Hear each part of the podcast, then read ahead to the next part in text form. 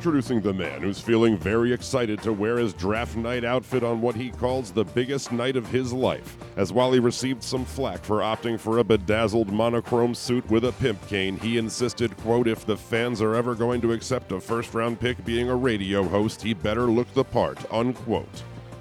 After having crossed off every day on the calendar, he was giddy to see that the day had finally arrived. As tonight at 8 p.m., he says he will sit down for the quote event we've all been waiting for with bated breath, unquote, as he's still unsure whether Michelle Wee can beat Bobby Flay. He is Glenn Clark. Don't worry, I'll get it.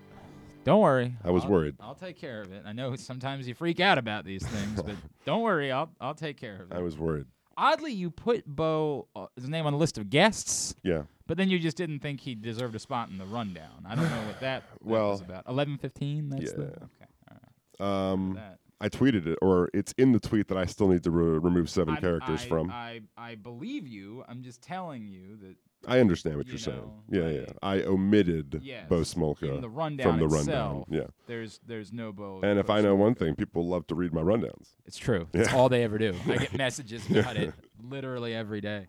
Hi, good morning from the Chesapeake Employers Insurance Studio Press Box. It is Glenn Clark Radio. I'm Glenn Clark. He's Kyle Ottenheimer. We're here. Got a lot to do on the uh, the final show before the NFL draft. Again tonight. Hope that you are planning on joining us. If you're not, I'll never forgive you. Uh, basically, I just hate you. If I'm if I'm being totally honest with you, and you know, like you you might have other things that you offer to the world, but you don't offer anything to me if you don't join us tonight at Looney's in Perry Hall. Looney's Pub, Perry Hall. Tonight, you know the deal. Grade 8's memorabilia, Meals on Wheels of Central Maryland have partnered to put on an awesome draft party. We're going to be there for our Project Game Day draft special. It's myself, it's uh, Ken Zales, it's Jeremy Conn. The broadcast will start around 7:30. The party starts around 7. Gus Edwards is going to be there. You can get your meet and greet tickets still right now. I am told there is a big crowd expected, but there's still room for you, and we're doing everything. This is the great part about it being at Looney's. There is so much space. It's it's got to be the biggest. It feels like they built like a whole other section of the restaurant almost, right? When we were there, Well, there's the front. There's the front bar. Then there's, There's the like a- front restaurant area. And then, like again, you go down the hallway. Yeah. There's the there's the back room. There's the outdoor Yeah, area. spacious. There's the uh, the little side room where they've got. I actually don't know what's in there anymore. It used to have the the pool table and the dartboard and all of that in there. they're not There- wanting for space. There's ju- it's it's they've taken an a, a space that could be a damn near a department store, and they made it a restaurant years ago. I mean, it was a different restaurant than it became Looney's. So that even though we're expecting a big crowd, there's still room for you, and even though we got to do distancing and and do everything right. There's still room for you because there's so much flipping space at Looney's. That's the great thing about doing events there. Every time I talk to our buddy Chris Ruling from Grade 8's Memorabilia, oh, you know what?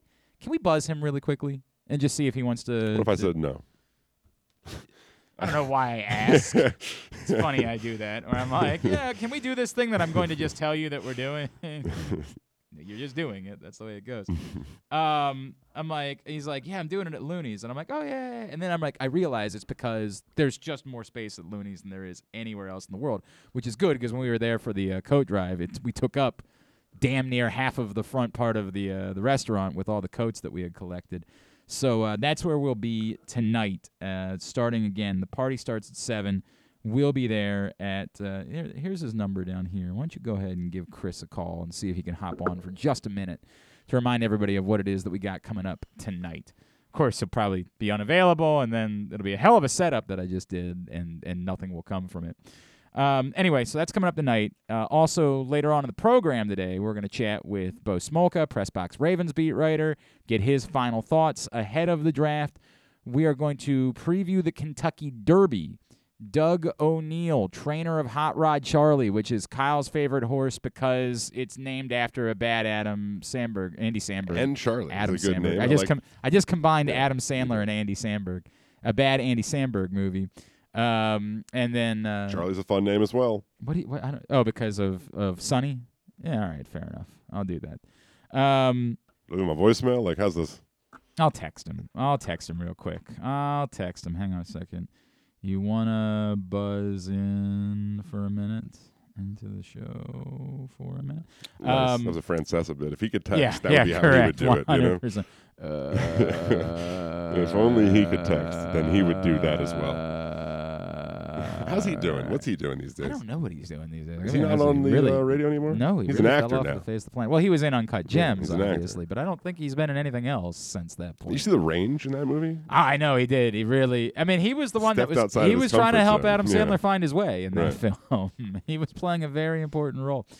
Um. Anyway, so Doug O'Neill is going to join us. He's the trainer, of course. He won the last one. Was his last one? Was I'll have another. I got to do the math on that. You know, it's funny. I usually know, know. I know. You're normally our expert in all things uh, Kentucky Derby. That's why we have you here, is because you're. I'm really more of a Belmont guy, but I do know the Derby still.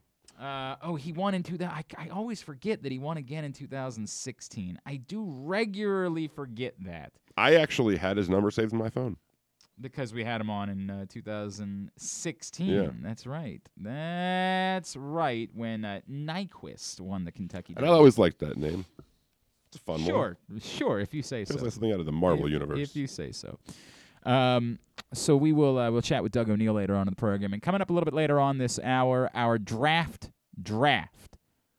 We do it every year, Pancake Social. and this year Ken Zales is going to join us for it. KZ's final mock is up right now at PressBoxOnline.com. You can check it out there.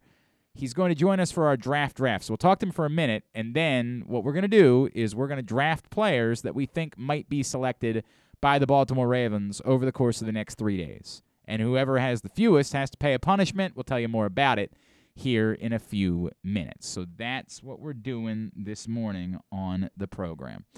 Today's show brought to you by Window Nation. Act now, beat the rush. Window Nation will give you 50% off every style window bows, bays, picture and garden windows, every style, every color. Plus, get 0% interest for 18 months. 866 90 Nation or visit windownation.com. Uh, I've alluded to this a couple of times. Uh, when we do these broadcasts, like the Project Game Day draft special that we're going to do tonight, the purpose of them seems to be related to you all wanting to see us lose our minds. And the question always becomes what could the Ravens do that will make us lose our minds? And uh, overwhelmingly, not a lot. You don't ex- you don't expect them to do anything asinine. Right. So if if for whatever reason they took um I'm trying to think of Kellen what- Mond. Yeah, if they drafted Kellen, you know what? I'll be honest with you. Anything that they, d- e- even the world, the insano world, where like Justin Fields slips all the way down to the bottom Sure. of the first round, if if they did this bit that Bucky Brooks has suggested, I would lose my mind. Mhm. I would lose my mind, and not because, again, I don't see The argument or for for never paying a quarterback. But in that scenario, this doesn't work either. You have Lamar Jackson under contract for two more years. Why in the f would you be paying drafting another quarterback now? It would be insane. two to four even years. even in the context of yeah, correct. I mean I now, get but it. It that gets into you'd be paying him like 45 to you'd be 50 paying him the prices that you'd be looking to avoid for sure. um, for by year, participating yes. in this in this But process. still, I get it. Yeah. Um, th- th- there, there's Correct. no. It would make no All of the sense. above are reasons. that's that's the part of the Bucky Brooks thing that makes it so dismissible. Is even in the bizarro world where you're moving on from Lamar Jackson. Not no offense to Lamar Jackson. It's just this is the way we're going to do things now. We're never going to pay a quarterback. We're going to try to manipulate the system and constantly find a quarterback. The only way that system works is if you're getting five years out of every quarterback. If you're drafting a quarterback to not play for the next two years, you're just wasting a draft pick in this system. You're only getting three years. They better be ready to hit the ground running. That's insane. It's literally insane. I think the whole Green Bay agrees.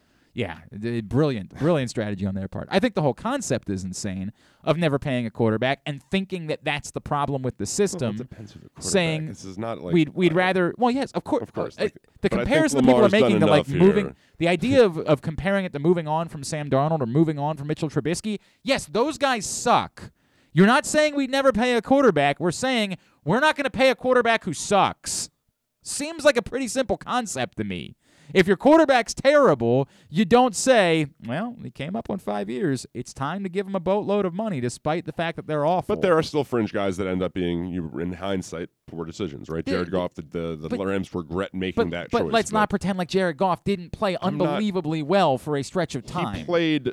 He played His numbers- very well within the system at like the time, right? Like he was. It was always the. It was Sean McVay that people praised. Okay, well that's Rams, fine, right? but Sean Like, McVay was still the head coach. The notion that there was any reason to think that Jared Goff couldn't continue to be that productive is cr- they, they didn't make a bold decision to give a contract to a player who hadn't done anything. A player was performing quite well, literally outdueled Patrick Mahomes. They decided to give him a boatload of money, and then he fell apart. That wasn't a bad decision. It was a decision that, in hindsight, we can can look at and say, "Oh, it's, that's hurt them," because Jared Goff didn't end up being as good as he was when they decided to give him the money. I mean, look, it's always a decision that a franchise is going to have to. I mean, they've never. You hold your feet to the fire, right? You've got a quarterback who's quote unquote a franchise quarterback. You're you're going to pay them. It's kind of just the way that goes, right? Right, Until but- somebody decides that they are going to go that route with Bucky. But when we've like, talked this when we talked about this with, with Doug Farrar and what Bucky's alluding to, when we compare him to the names, the name the guys that you're being moved on from aren't guys. They never sniffed the success that Jared Goff agree. had. Mitchell Trubisky has not been a tenth as good as Jared Goff was. Agreed. And again, I get it. The Jared Goff thing is regrettable. The Carson Wentz thing, regrettable. But Carson Wentz was having a monstrous season up until the point that he got hurt the year they won the Super Bowl. Carson Wentz looked like a world beater at that point. These guys have never been anything close to those guys. Those good decisions didn't work out, but they weren't bad decisions. And Carson Wentz and Jared Goff haven't been what Lamar Jackson is. Um, I mean, I mean, were I get it. You could argue that getting to the Super Bowl, right? Like, I mean, he didn't. I Let's be fair about that. He didn't get to the I'm- Super Bowl, but but he was on that. They were unbelievable. Yeah, Jared Goff That's did. Fine. saying, right. Okay. Yeah, Goff did. Yes. so like, those are always. It's just That's that's what th- th- there is a fair comparison to those guys. There is. Now none of them were unanimous MVP of the league, Correct. But they both put up massive numbers. They put up insano numbers. There is a fair comparison to say there are times where you rightfully decide to extend the quarterback and it still doesn't work out for you. ultimately that's, what, what, that's the what nature of the game. clouds in a way of it doesn't cloud how I feel about the situation in that you know the situation is you have Lamar Jackson you extend him and figure it out right like that's how I feel It's always going to be that way. but clouding how I speak on it is the the vague opaque discussion about the Ravens in general and how they do things and the offense and are are they the ones to make sure that I- this is what it is and I don't and I'm not saying that it can't just be this And that's the I, I, I, keep coming back to that, and it's not a knock. And we just talked about this with Sal yesterday, where it's I- I don't I, I really don't get why people. I, this is the damnedest thing. Nobody can figure this thing out. One playoff game goes a certain way, and suddenly it's all figured out. Well, the playoffs in general have gone. They've gone and had to play from behind, right? And they've allowed, I think, 19 like sacks in their playoff games in the past few years. It's a lot, right? Like, and Well, credit, they- credit to the fairness, defenses they're playing. Some of that came because they had to throw the ball so much. but I, you understand that that's not just a fluke. That the teams you are playing against are now suddenly able to get out ahead, right? Like these are the best against, teams. Yes, you're playing against. Uh, I'm trying to think of the scenarios that we're talking about. So Chargers notwithstanding, right? Chargers were, No, I you know, their offense is still capable, Yeah, right? But it's not as capable if they are. it- yeah, world they weren't world beaters, beaters. And by the way, the Titans the year before really weren't world beaters. They were a really good running team. They were not a world beating offense. regardless, if the teams, largely speaking, the teams still playing football at that point are capable of putting up points. And, you know, there's discussions to be had about the Ravens defense and who's to blame for allowing those points, but that's aside from the fact that the offense also needs to be able to put Yeah, up points I- when it matters, But this right? goes, like but it goes back to the conversation we had. We're talking about the Buffalo game as if the story was that this didn't work. I understand against the Buffalo. conditions were not helpful. The conditions were insane. But that still and does- everything changes because J.K. Dobbins whiffs on a block on what would have been the tying That's touchdown. Still doesn't change that they only had three points I, I, I from under- the offense that they were running, right? Like from the idea, I think it was Kyle Shanahan was just talking about it, and it's certainly an interesting quote considering the third overall pick and Mac Jones and Trevor Trey Lance and all of that, right? Like he was talking about for like a minute and a half what the value of a mobile quarterback is, right? Like the idea that for 45 years defenses were used to playing 11 on 10 and the quarterback would just be stationary and all of that right and the value that brings to have the 11 on 11 advantage on the offense Mhm.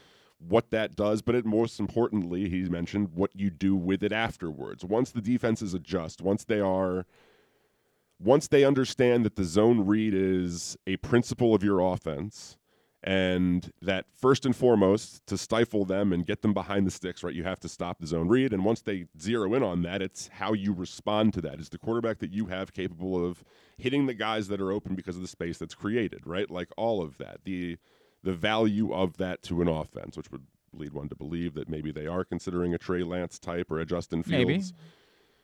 but it's the idea that the Ravens it's I don't have faith, right? And how could you with the wide receiver history that they are going to be the ones to simply provide the talent, the guys that scheme notwithstanding are going to win and demand the attention and Julio Jones would be great, but like the idea that, you know, they're just going to have a flush receiving corps. Hard to have faith in that. And so it's Lamar Jackson and what they do with him in this offense. And it seems like they are content being this version of the Ravens, and for good reason. Right? Like Yes. it's been successful, but it also has been unsuccessful when it matters the most. Oh, okay, the, uh, in, we're doing. We've had this conversation so many times that I'm going to end up. Uh, the notion that that's a problem is absolutely bat s insane to me. The notion that this is a problem, that we have figured something out that puts us in this position every time and allows us to be competitive against the best teams in football, is somehow a problem that has to be solved. And we're talking about you got to wildly change things, change an offense, change a quarterback. It's it's crazy town. We would never do this. The number of years that Peyton Manning fell short in the playoffs, no one in the world suggested that the Colts needed to change their offense because it wasn't as good against the best teams. No one did. It's a little bit about We want fantasy football. no. It's Yes. it's that look, I do think that the majority of the time the Lamar Jackson running offense is going to beat the opposing defense. That's proven successful. Like over and over and over and over and over and over and over and over and over and over and over again. Now, all that being said, context, you know, you can't disregard each game and what was happening and what like but they're one in what are they? One in four? One and three. one and three in the playoffs, right? So it's just that they look, they talked about funneling to the middle of the field, right? The defenses are making sure they can't do that when they throw the football, right? The idea that they haven't demonstrated the ability to pass outside the numbers. They need to be able to do that. Like they need to be And able And for some reason, instead of us screaming about the fact that they don't have outside wide receivers and they must fix that, we somehow convince ourselves that the better thing to do, instead of taking the easiest path, that the, the better idea is to completely blow things up and do things completely differently. It's crazy. I mean, we're crazy the way we have this conversation. The answer is right in front of us. They have to get better outside receivers. Period. I, I you want you want to find something that might make me lose my mind and I, I really am starting to uh, we are so accepting at this point of the fact that the Ravens are again not going to draft a wide receiver until the third round at the earliest. Start looking around. No one is talking about wide receivers to the Baltimore Ravens again. We're doing it again. don't and I get it. It seems like there's been people discussing how the Ravens have been zeroing in on a receiver with one of their first round picks. Who? I have to find it. I'll try and see if I can find it. E- Exactly. Every all of the most recent series of mock drafts has been edge offensive tackle. Uh, or something crazy like a Christian Barmore, you know, a very Ravens like pick. We've all kind of coalesced around the idea that it's just not going to happen.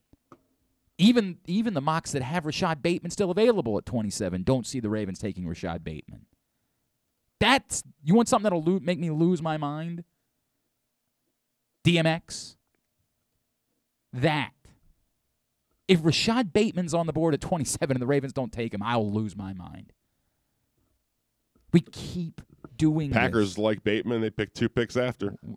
It would seem like I mean, that doesn't mean anything. I mean, I mean, it bless- means that if it you- means nothing. We we th- we we have to stop thinking that we know things. We don't It's know anything. about knowing things. It's about teams' needs and the Ravens having a chance to ensure that they don't give that team I, a chance I don't. to take. I don't care about the Packers. I care about the Ravens. I don't care at all about the Packers. It's not about. It's about the Ravens and trying to get the player you want. right. That's if he's there at 27 and that's the that's the player. But if they were Who like, gives a rat's ass about the Packers?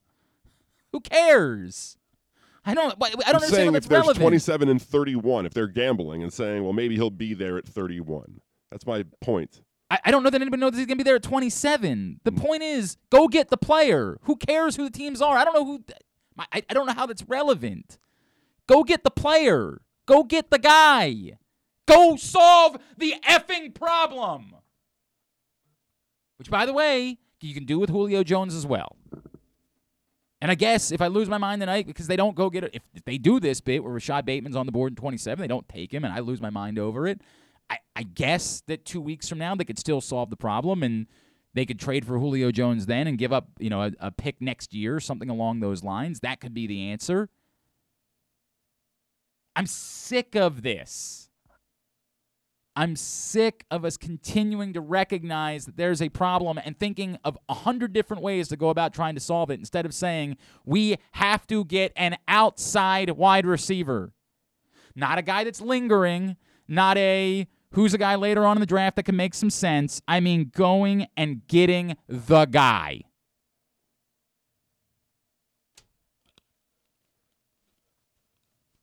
Calmer than you are. Might be. I don't know. Try Chris again, real quick. But KZ's with us right now. All right. I thought we were doing 1030. 1020. Eh, on the rundown, you put 1030. Well, Dude. my bad. We're killing it today. We are killing it. That mi- might be your finest rundown. For what it's worth, time. the Zoom meeting, yeah. 1030, but I it's held 10 KZ 1020. So, you know, it's one of those you can't do 20 minute intervals on Zoom. You know? You can, actually. Not for me. You can. I assure you, you can. Can you? Yes. That's you neat. All right, that's fun. All right. Today's show is brought to you by uh, Glory Days Grill. Uh, Glory Days Grill celebrating their 25th anniversary right now. They've got an amazing menu for everything at Glory Days Grill, but uh, right now they've got some very special things on the menu to celebrate that 25th anniversary, including the zucchini fries, the smoky thigh wings, the double bacon and cheddar burger, the barbecue chicken bowl with ancient grains, the strip steak sandwich, the silver anniversary IPA. GloryDaysGrill.com is the website for you to find out more. And uh, get over to your neighborhood Glory Days Grill right now. Help them celebrate their 25th anniversary. Ken Zales, the question tonight as we do this Project Game Day uh, draft special, everybody just wants us to lose our minds. What will make you lose your mind tonight if the Baltimore Ravens do or do not do it? It's- Oh, um, so I, I, I, the guy in the first round that make me lose my mind is Jason Jayson Oweh, uh, the edge rusher from Penn State. Why is that? Um, I like guys that are actually productive in college, and he's not one of them.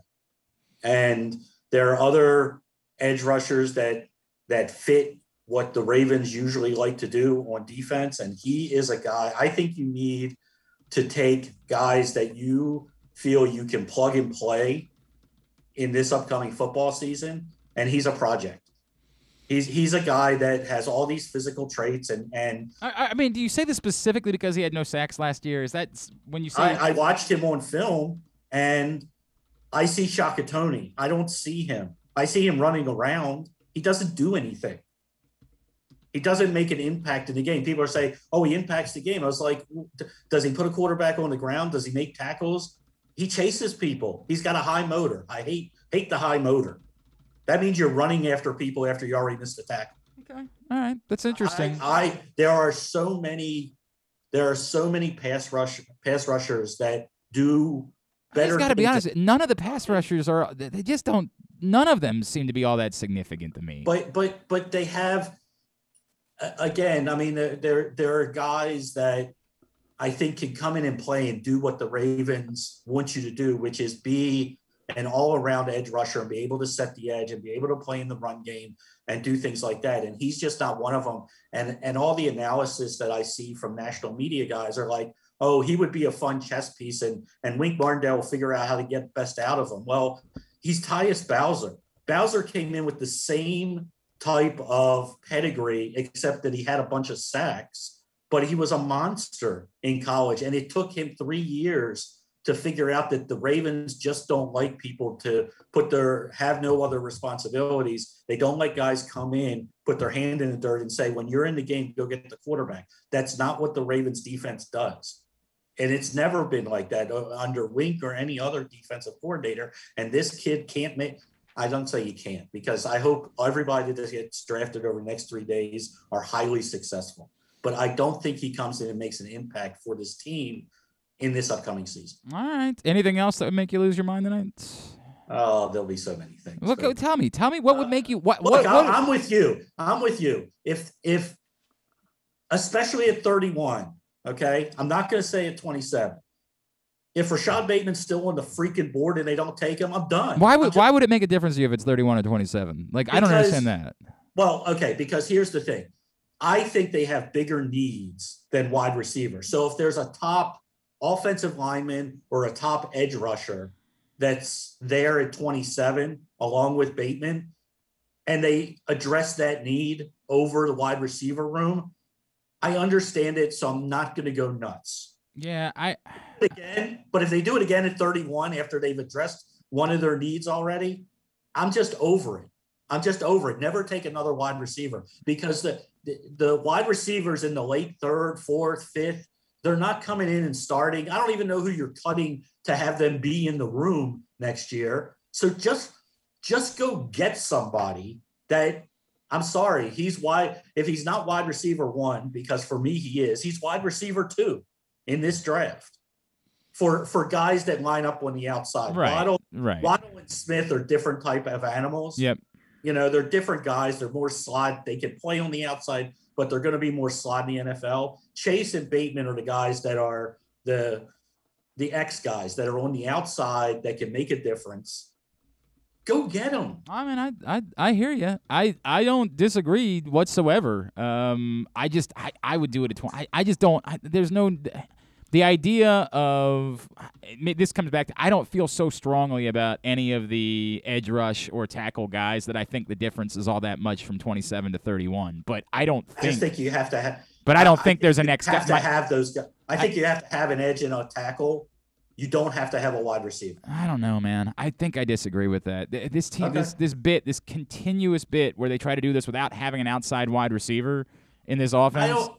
Again, I again, I'm, we're not going to disagree on this, but that's not what they do. I, I well, you say it's not what they do. It it's not the primary thing that they do, but they eventually they have to throw the ball outside at some point. They have to do know, it. But then, then then stop taking then stop taking slot receivers and I, trying to make them into your number one guy. KC, we agree. We I know. Agree. Well, that, but that's, that's why, why That's, that's why, why, I want them to go get a guy who can catch I the ball on the outside look, you'll see you'll see something that's going to come up somewhere around noon or one o'clock, which is my Ravens draft. You know, just Ravens, all seven rounds, yep. guys that they might take, could take. I don't want them to take. And then there's the list of these are my guys, and this is who I would take with each pick. My pick at 27 is Rashod Bateman. I mean, he's my guy. If he, if he's there, right? I mean, obviously you can't yeah. you can't do anything about you it. You don't know, right? You don't know, right? One hundred percent. But if they again, I'll, you can lose your mind at 27. I'll totally go off the rails at 31. I, I, I, I don't know. I don't know how much I'll lose my mind, but uh, if he's on the board and they don't take him, it will not. It'll be ugly for me. It'll be really ugly for me how this will go. All right, that'll be tonight. Our uh, our Project Game Day draft special. KZ, Jeremy Conn, and I will be live at Looney's Perry Hall with Great Eights memorabilia, Meals on Wheels, Central Maryland, and Gus Edwards. Looking forward to that. You can watch it facebook.com slash PressBoxSports. Listen PressBoxOnline.com slash radio. And KZ will be back with Kyle and I tomorrow night for rounds two and three of the Project Game Day draft Six? special. Uh, 7 o'clock. 7 o'clock tomorrow night. All right, so here's the deal, KZ. Do you do you have any idea what you really sign yourself up for here? Do you actually have- zero. you have no clue. Absolutely zero. I, I am I am I'm actually a little confused by why you would participate in this game. Well, I see. It was it was presented in a way, and I didn't understand it. And there was no, there was nothing to it. Like I don't know what I have to do if I lose. Um, but I said, "What the hell? Um, I'm in for a good time. Uh, I'll figure it out once you As, explain." I as, as KZ said, he's not here for a long yeah. time. He's here for a good time. That's- I Exactly. I assumed that you, knowing us, knew that if this was for the show and it was a fantasy draft, chances are there was a bad side of so it. So here's the way this works. well, I, I assumed that, but you didn't really go. Of into it. course, Uh, so so for I got to get my yes first, Casey. For those that are unaware, um, in in sports radio, there's this bad trope where they regularly do fantasy drafts that mean nothing. They'll be like, "Let's do a fantasy draft of toothpaste flavors," and then they just list a bunch of toothpaste flavors, and then they say, "So how do you think we did?" And for some reason, people think that's some sort of quality content. It's not. There's no legs to it. It's just a way to kill a few minutes uh, when you're not prepared to do a radio show. Um, what we've taken is that concept and said, when you do something like this, there there should be it should mean something. There should be legs to it. There should be stakes involved. By the way, speaking of stakes, could really go.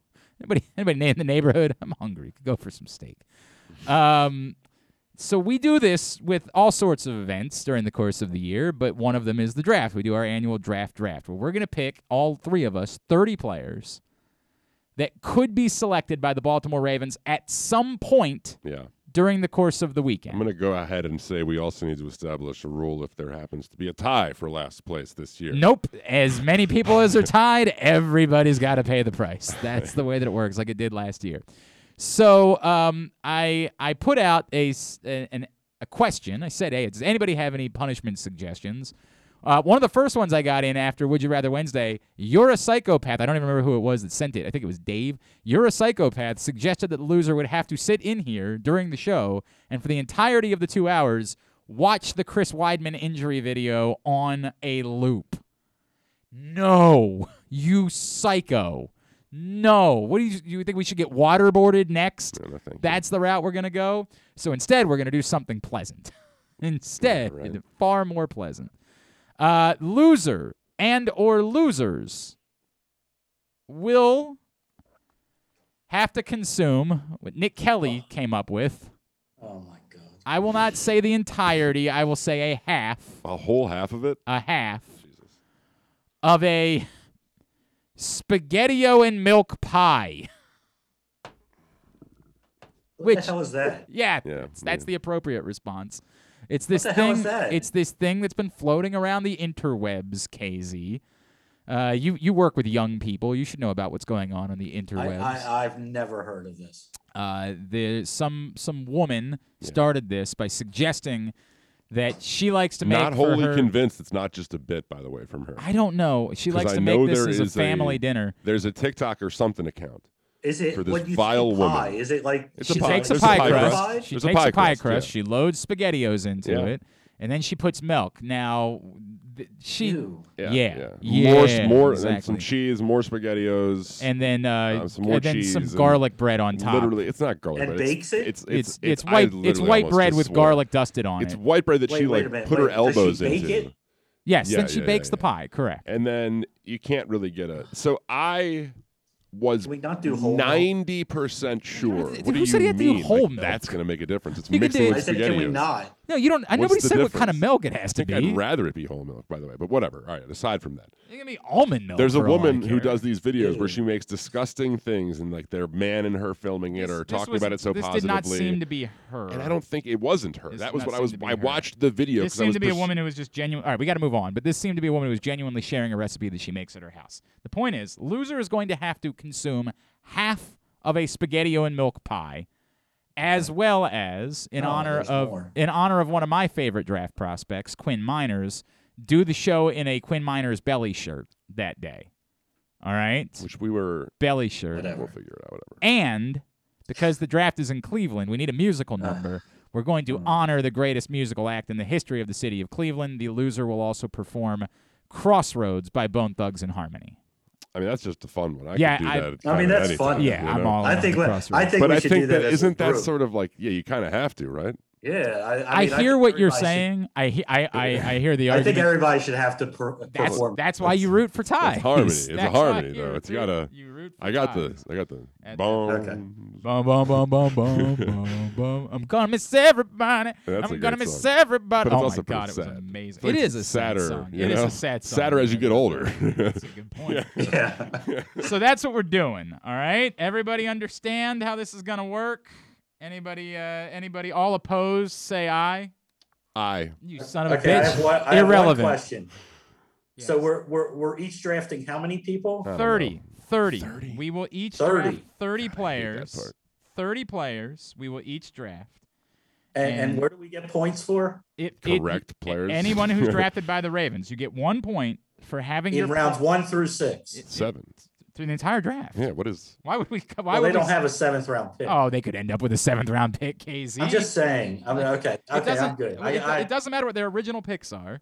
I wait. I and- waive the rest of the reading of the rules. Um, the I don't know if suggestion there are any more. The suggestion we had from last year is do we do a tiebreaker for someone that is an undrafted free agent? No. Nope. Nope. no. Nope. We don't do that.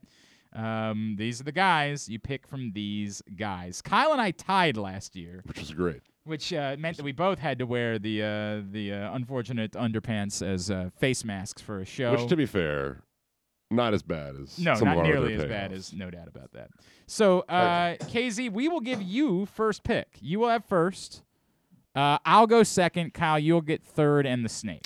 I okay, assume that's what you wanted. I'll take it. Well, if you I want to never go, if you know. want, do you want to go second? I'll take third. Okay, you'll get third and the snake. We'll do a snake draft.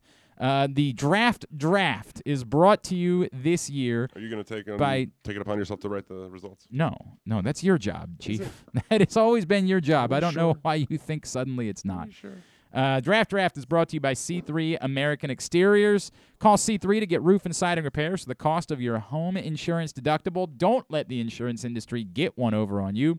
Call C3 410 401 9797 or go to c3america.com for a free analysis. Ken Zales, you are up first in our draft draft. Who are you selecting? Oh boy. Um. Azeez Ojulari. Ooh, ooh, edge loose? rusher from Georgia, guy that I certainly am interested in for the Baltimore Ravens. I like that pick. All right, that means that I have the second pick. I'll, again, I'll go with my heart here, and I'll select Rashod Bateman, wide receiver from Minnesota. Heart overhead pick for me. Rashod Bateman is going to be my first pick in this draft. All right. Um, let's. I just realized that I like this better when I do keep track of it, but you need to keep track of it too. Let's see. Let's see. Let's see. So we got one edge.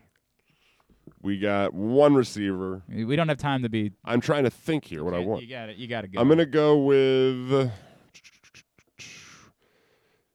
Kwity Paye Okay.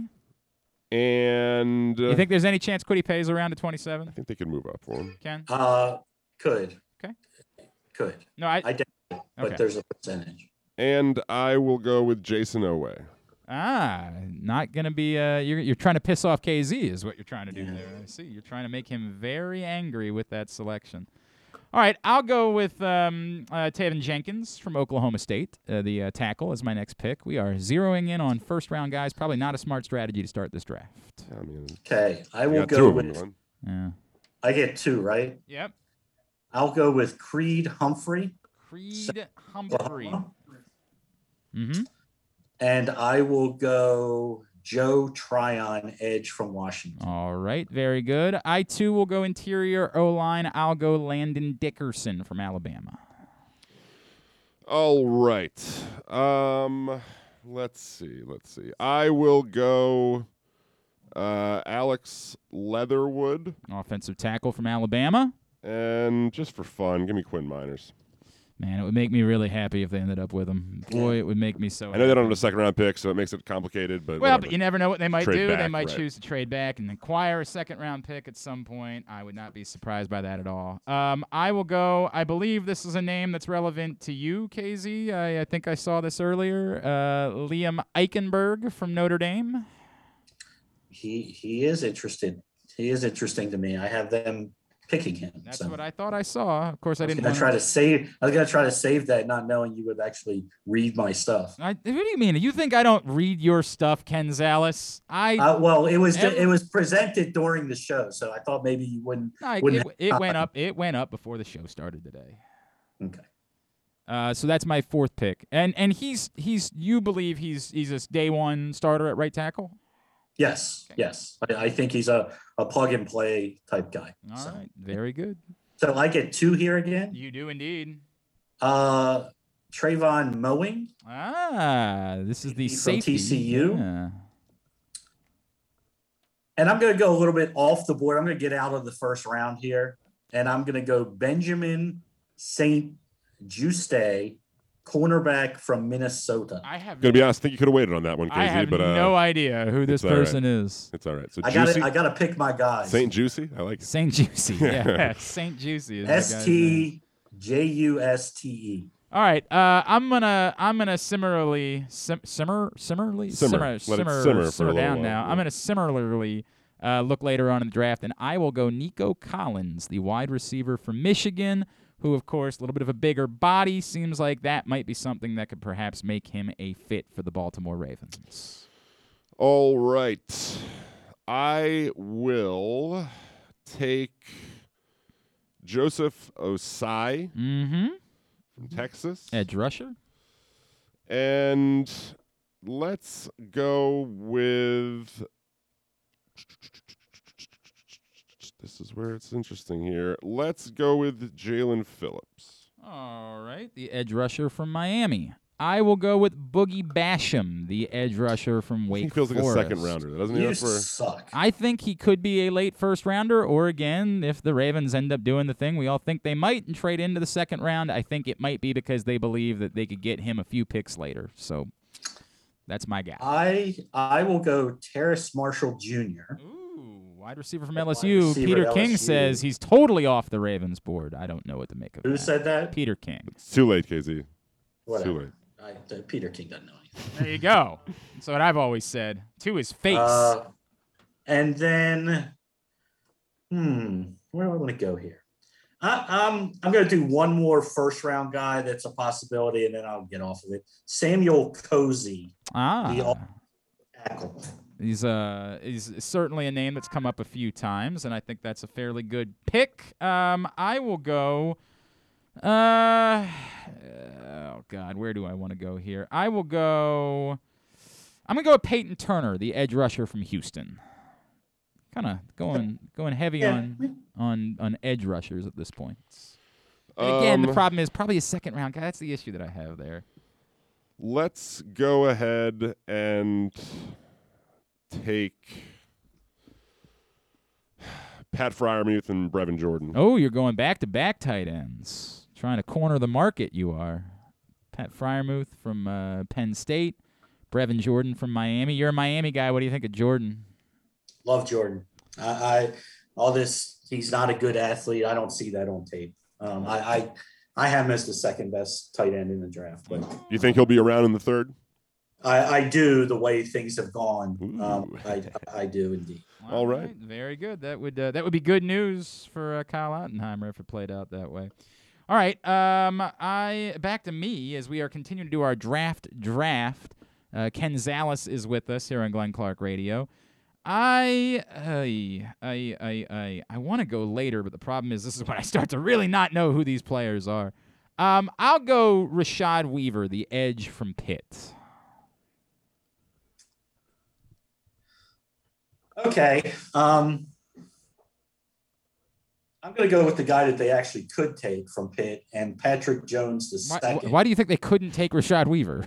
because he's not as good as Patrick Jones. okay, but they, you know, there's seven rounds in the draft, right? I, I'll just You're aware that they can't. made for better radio if I said it that way. Yeah, Um. Lee, and I will go Alim McNeill, the defensive lineman from NC State. That's How do you definitely spell that first one? definitely somebody I've heard of. Eileen, Eileen, Come on. I Eileen. L I M I L I N. McNeil N E I L L. I got that last part, but all right, sure. Well, you could have spelled it a different way. Yeah, it's all right. It's We'll- A. It's A L I. Yeah, I was like, It's. A L I. That's why I said A L I Well, you said I think I, you said it's I, bud. I think that's the way that it went. Um, I will get into the uh, the tight end market, and I will go with Tommy Tremble, the tight You end. sob. What are you uh, trying to do? Step into my territory here? Well, I don't want you to corner the entire this market. is my corner. You're gonna do box out a vet. Yes. I'm not gonna do that. Ugh. well, well, well. Yes, well, well, well, indeed. Draft, draft is what we're doing, by the way. Speaking of the draft, if you missed it last night, I was on with uh, Stan the Fan and Gary Stein talking draft on Facebook Live. After this show finishes, you can go watch that as well. Get more of my thoughts about the draft.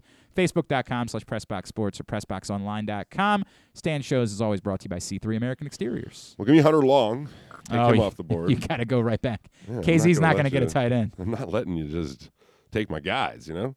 Now, let's go with a guy like maybe. Eh, this is where it's a tricky one here because I don't know who these guys are. I'm just going to be honest. You should be Um, honest. That's a good idea. What about Stone Forsyth? Okay. Offensive tackle from Florida. What a name, huh? I don't think that's a bad pick. I think that's an option. Um, I will go. We're in the, oh God, we gotta move. We gotta move. Uh, I will go with. Uh, yeah, yeah, and as I just said, we gotta move. I said that. Yeah, right. Uh, you Easier know, said than done, Glenn. right? I know. It's on me. I 30 will, was a lot, by the way. What's that? 30. A lot of people. I know. way. May- Maybe I'll change my mind about that as this goes on. I'll go with the safety from Indiana, Jamar Johnson. That's gonna be my pick. Okay, I'm going to go with the safety from UCF, Richie Grant. Yeah. Like him. Yeah, I do too. And then I'm going to go with the uh, guard from Alabama, Deonte Brown. All right. I, I'm also trying to scratch these off as we do this. I'm gonna I'm gonna get out of that. That's it's not gonna work. We got to move along. Um, Tylon Wallace, wide receiver from Oklahoma State. My next pick. Good pick. I'm going to go in a similar vein in the third round receiver realm. And let's go with Amon St. Ra, Ra Amon Ra St. Brown. Excuse Amon me. Ross St. Brown. Yes. Yes. Amon Ra St. Brown uh, is my first, and as my second, let's go with Josh Palmer, who, of course, Charles Davis. Wide receiver up. from Tennessee. Hmm. He was my next one to test to take. I'll do this because I feel like we have to. I actually don't think they're going to draft him, but it would be silly for me to not put Amari Rogers on my team. His, you know, his dad's on the staff. It would just seem like a silly thing to do to not think there's a possibility of it. So I'll make Amari Rogers my 12th pick. Um, I feel like I'm not tracking your guys' picks, so Well, yeah, probably Yeah, it's not. fine. I've I've given up on tracking picks too. So Hunter Hunter he's Long, been picked. end. He's been picked. Huh? He's been picked. Okay. You're welcome. Well, then I will go. I'll go with two. I'll, I'll make it easy for you guys. John Bates, tight end for Boise State, Okay. and Zach Davidson, tight end from Central Michigan. All right. Very good. Um, I'm gonna go with. I know this is a name that we've talked about uh, before. KZ, Baltimore, not native, but it is from Baltimore, really. Victor Dimukeje, the uh, the Mhm. edge from Duke. All right. Let's see here. I, seeing as how I just know so much about all these players, will go with uh, guards. No, I don't want to do guards. I don't know anything about guards. Who are guards? Step it up. Step it up. Let's take a guard then. Yes. Um, on the no, he's not going to be there. Come Give me on. Jackson Carman. Okay. Okay. And Uh, and let's see. After that, let's go with. There's another wide receiver that I wanted to take. I'm going to take him. Uh, come on. did you take Tylon Wallace? He's gone, I right? did. Yeah. Uh, then let me take a. On the off chance that maybe they do like him, uh, Dyami Brown. I think that's a very logical pick. Wide receiver from North North Carolina. All right, uh, back to me. I will too go wide receiver. I'll go Sage Surratt from Wake Forest. I will go Ellerson Smith, edge rusher from Northern Iowa. Yes. And I will go Spencer Brown, offensive tackle from Northern Iowa. You Just love for, what's going on with you? just and- for symmetry. Right, I'm trying to be very, very clear with these. Why don't you go ahead and draft Kurt Warner while you're at it? Maybe maybe they'll take him too. Maybe that'll be the way that it'll go. Um, all right, uh, back to me. I will go. Has anybody taken Seth Williams from Auburn? I don't think so. No. Right? They have not. Seth Williams will be my pick. Okay. So let's go with a combo of man Gotta go. Elijah Moore. I think he's going to be gone, but I just would in case. assume, but sure, why not? And yeah, We might call this a 25. I think that makes sense. Uh, if we're going at 25, might as well go third. And Ah, you this is Kadarius Toney. I don't was told the rules are all third. right. Fine. Elijah Moore and Kadarius Toney. All right, Kadarius Toney. Sure, why not? I will go with uh, Trey McKitty, the tight end from Georgia.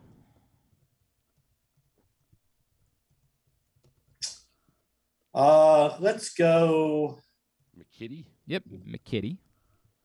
uh, Jordan Smith, edge rusher from UAB, Okay. And Jonathan Cooper, edge rusher from Ohio State. Jordan Smith, Jonathan Cooper. These game these names are the problem is they're they're too common, so I can't just put down first initial and, and last name because I don't know if there's another Jay Cooper somewhere in this draft. Um, I will go with a name that's been talked about a lot because he's a workout freak, and if I don't know how to pronounce it, there's no chance that uh, that you know how to pronounce it. It's the wide receiver from Illinois, Josh Uh, Josh Imor Im, Imator Bebe Imator Bebe Ima, Ima Bad Baby. I'm going with Bad Baby as my 17th pick. Sure. I Um, like that pick. I'm gonna take William Bradley King. I don't know. Fun name. What is he? You should say edge something rusher. From. Uh, I don't even know. All right, very good. He's on a list I'm looking at. You're at. just naming play. and Quincy Roche. Uh, Baltimore zone, obviously. Another Miami Hurricane. How do you feel about Quincy Roche? I like him immensely more than Films. Really? That's quite fascinating. That is quite fascinating. By the way, is nobody taking Gregory Rousseau? No. Uh, I'm not doing it either. Um, just just asking the question. That's all. Um, a, a guy that uh, has come up a lot. I don't see the fit, but he's absolutely the type of player the Ravens could just fall in love with. Zaven Collins from Tulsa will be my pick. I, I don't I don't get it. I don't see it, but it still wouldn't surprise me if they just think that he's the bee's knees. Hmm. That was actually my pick, believe it or not. Oh, how about that? Uh, David Moore, inside um, offensive lineman from Grambling. All right. Uh, and then, uh, hmm, I give me the the kid Tonga, the inf- inside defensive lineman from BYU. Yeah, sure, that makes sense. Uh, all right, that's uh, Ky- Ky- Ky- Khyiris, Khyiris Tonga. I Yeah, sure. That's why I said Tonga. I know, I know why you were doing it.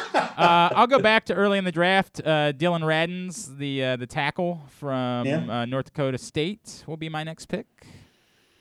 Uh, who? Dan Raft? Yes, Dan Rapp. Dillon Radunz.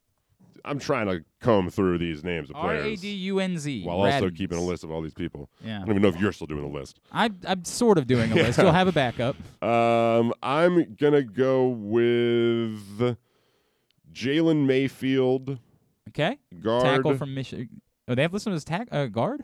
He's a guard, I think. He's a tackle guard. yeah, okay. sure. So both. Uh, and let's go with Ben Cleveland. Ben Cleveland. There've been a lot of Clevelands that have come into the NFL in recent years. Ezra, Tyree, Ben. We gotta do, we gotta do something about all these Clevelands. Um, another player that like if he just happens to slip, I could see them being in love with, similar to what I did with Collins, is Jeremiah Owusu Koramoah. So I will make him my next pick. Uh, give Uh, me he's Anth- the he's the linebacker from Notre Dame. I guess we should still be doing that. I don't know the. I don't even know the thing. The truth. I don't even know it of it sometimes. So Yeah. good luck. Anthony Schwartz, wide receiver, Auburn. okay. And just so I I I can butcher it, Dio Odingbo Ah, Ed- Vanderbilt. ah say, say it again. Say it again. What's the O- line? Hang on. What's Ode the Ingbo. What uh, Dominic DeCoco. Mhm. Dominic DeCoco. Oh, Odingbo. O D E Y I N G B O was his name of E- uh, O D E Y I N G B O. B O. Sure. Uh, well, we're we're going with it, man. That's the way it is. We're going with it. Uh, uh, okay. Josh Myers, the interior offensive lineman from Ohio State. Oh. Yeah, Okay. that's you. That's the way Yeah, this you. draft goes. Uh, yeah, you know. Um, well, seeing as how I'm so prepared. Let's go with David Moore Jr., center I believe that's already been taken by Ken Let's- Zales in the 18th round. in the 18th. I should have Yes. known. Uh, let's go and not with that guy then. Um, who's Robert Hainsey? That's Uh, my pick. It's a name that's come up on this show, and I don't know who he is. That's my pick. Robert Hainsey is a tackle or a guard, one of those two, something like that. Thank you. That's really that's high quality analysis. I'm telling you, this is where he's a Casey tackle has from the he's a tackle from Notre Dame. Um, let's go with did Spencer Brown get taken? Yes, right? Yes, KZ, got you got too. Spencer Brown. Yes. How about Dillon Radunz? Oh, literally just He's had a gone conversation. We just had a conversation about him. You're like, who is that guy? I don't know who we he just is. had a conversation about. him. Then in that case, let's take the guy named Oh my God, we gotta go. F it. Uh Janarius Robinson. Sure, sure. Available. You found one. Janarius Robinson. Do you have any idea who he He's is? an edge rusher. Okay. No. Yes, he is. Beyond that, no. We should have had we should have had KZ do analysis. I feel like I have all close to 30 players right now. You, Wow. You're in. We're in the 22nd round right now. Is where we are. Uh, I think they're taking a running back at some point during. I think uh, Sal Pal is right about that. I'm going to go with Rhamondre Stevenson from Oklahoma. Okay, I, I can I can I can do that. Let me take uh, Shaka Toney, edge Uh-huh. rusher, from Penn State, I think that's there's l- quite some logic in that. And then I agree with you that they take a running back in this draft. Um, so I'll take Khalil Herbert, running back from Virginia Tech. All right, and I'll take uh, the other local kid just because I know you like him. I'll take uh, Jarrett Patterson I do like him. from Buffalo by way of St. Vincent Pallotti. All right. Let's see. Let's see. Let's see. Uh, has anybody taken Kenny Yeboah, Uh, no, tight end? Nope, he's yours. Nope. Sure. Casey doesn't sound too thrilled about him, but he's mine. No, he's fine. He's fine. Well, I don't know anything about him, so he's uh, he's from Ole Miss. um, Old Miss, not not bad player. ringing endorsement. yeah, right. Uh, let's Ringing, ringing. He's legally a tight end, Ken Zales says. go Yes. ahead and take a slot defender, Elijah Molden. from uh, uh, Washington. All right. Uh, I will go with. Oh God, Ronnie Perkins is still on the board, correct? I haven't heard his name. All right, Ronnie Perkins, the edge from Oklahoma. I'll take him. Okay. Um, James Hudson, offensive tackle from Cincinnati, All right. and Kary Vincent Jr., cornerback from LSU. Uh, all right, Vincent. I'm sure you're all very familiar with him. No. not at all for what it's worth, but that's quite all right. Uh, I will go with Tutu Atwell, the wide receiver from Louisville.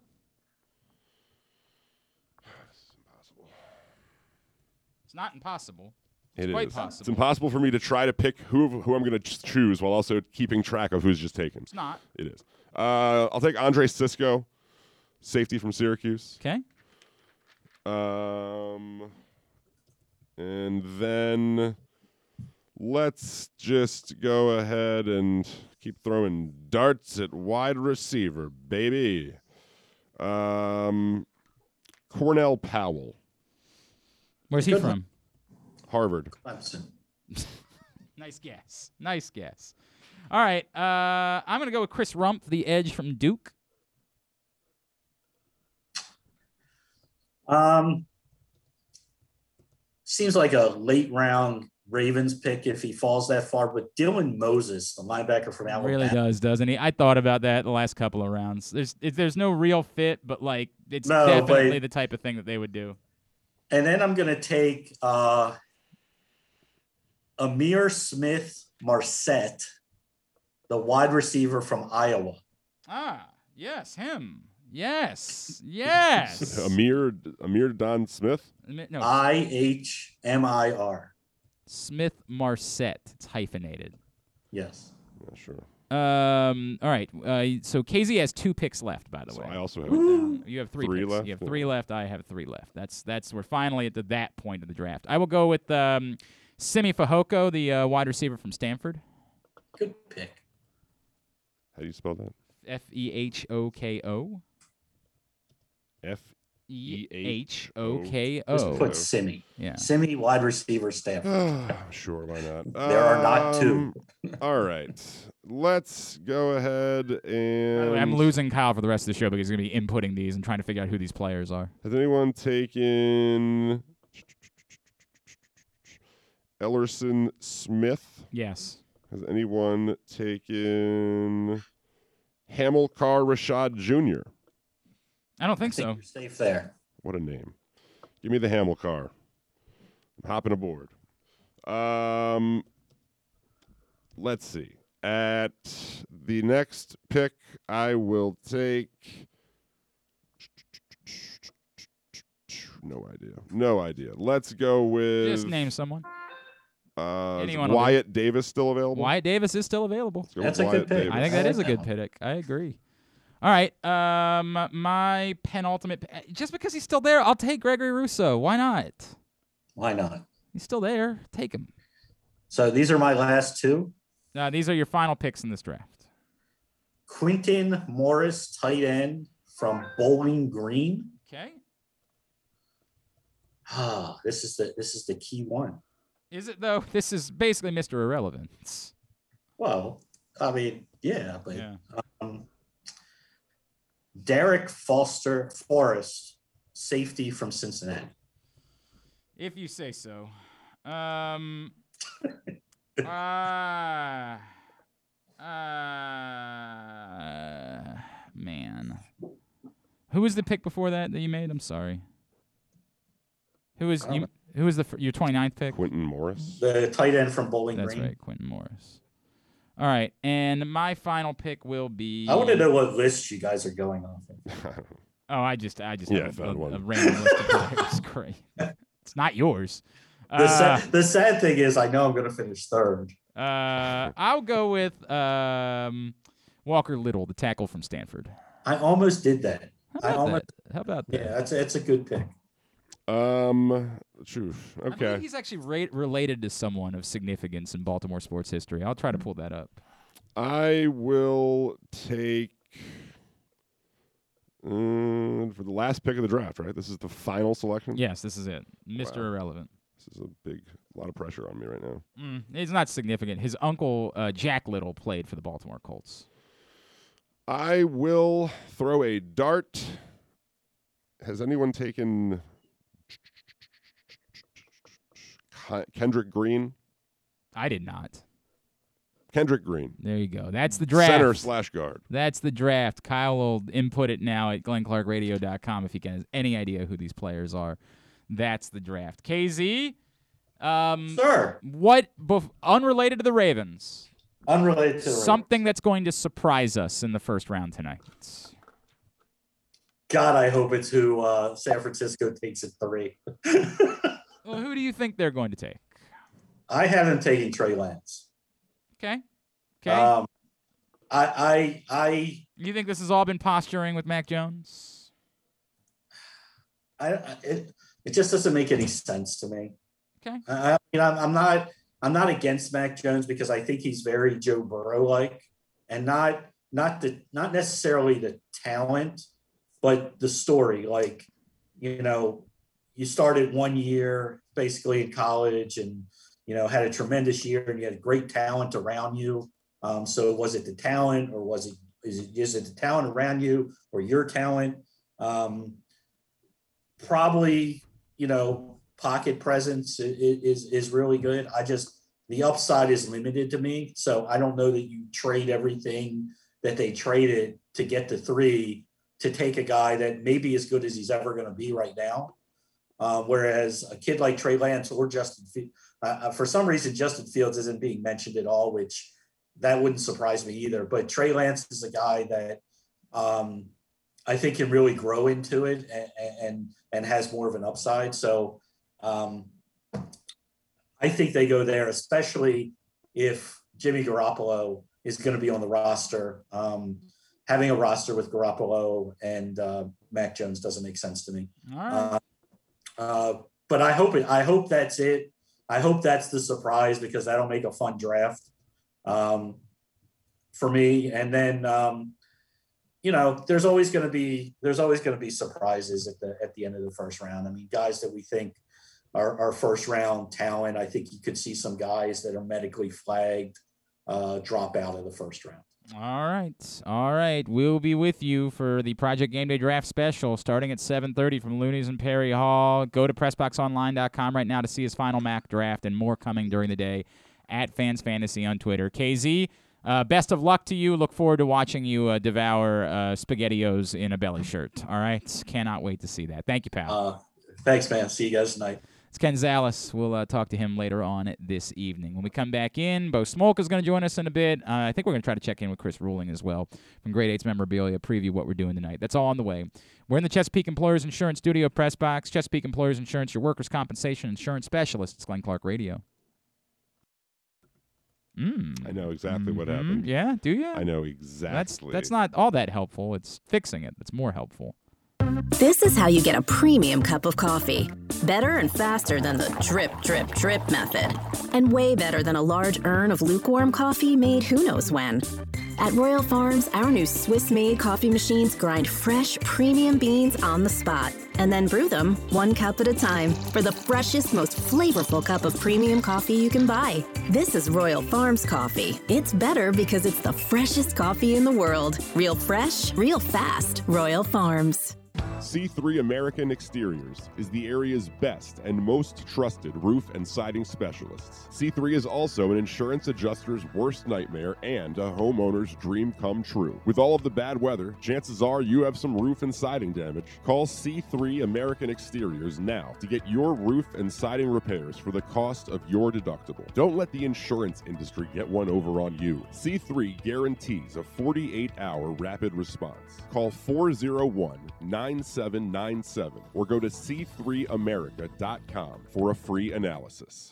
Glory Days Grill is celebrating their 25th anniversary this month, featuring their 12 ounce silver anniversary New York strip steak, the smoky thigh wings, a double bacon and cheddar burger, the strip steak sandwich, barbecue chicken bowl, and their silver anniversary turtle cheesecake. Toast to 25 more years with Glory Days Grill's silver anniversary IPA, brewed by Virginia based brewery Devil's Backbone, and take home a commemorative glass. Celebrate by entering any of their three contests online. Win a trip to Devil's Backbone Brewing Company, free wings, or lots of other great prizes. Enter online at glorydaysgrill.com slash 25th anniversary. The 25th anniversary menu is available through June 20th. Come in for great food, good sports, and family fun.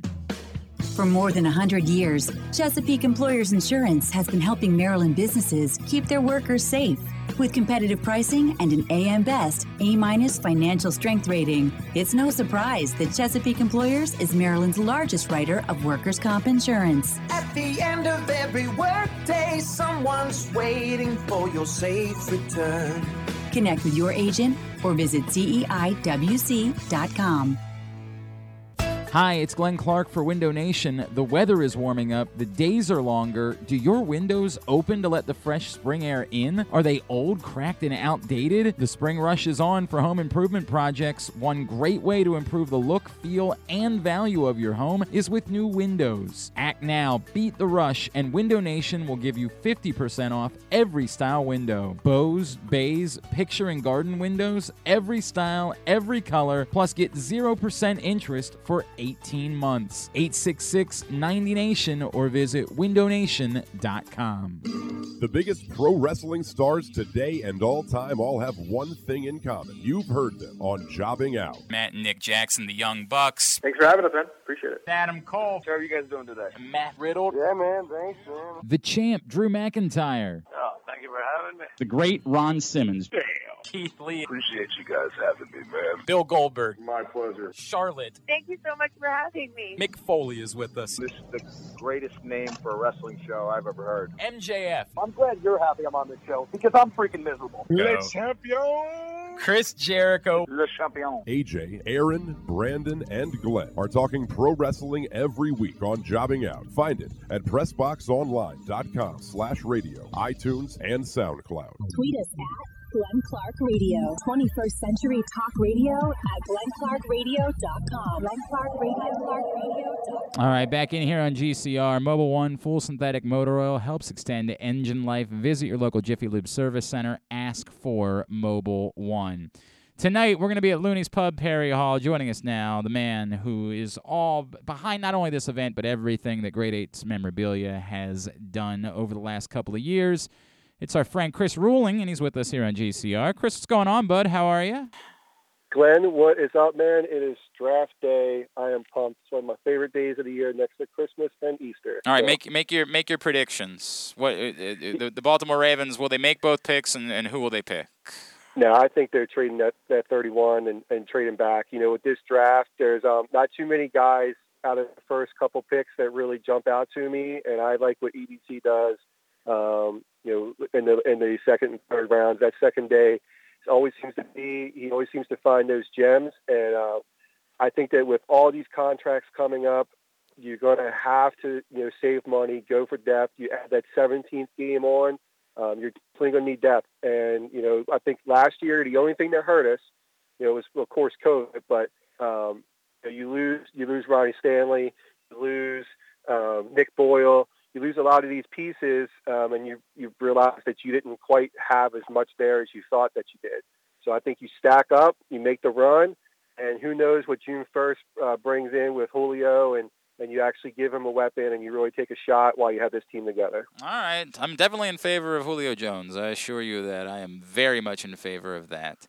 So for people, I, I've been talking about it for weeks. Um, what's going on tonight? But we are still in this sort of weird world where we're like we're kind of opening back up, but not fully. Like we're we're throwing a party.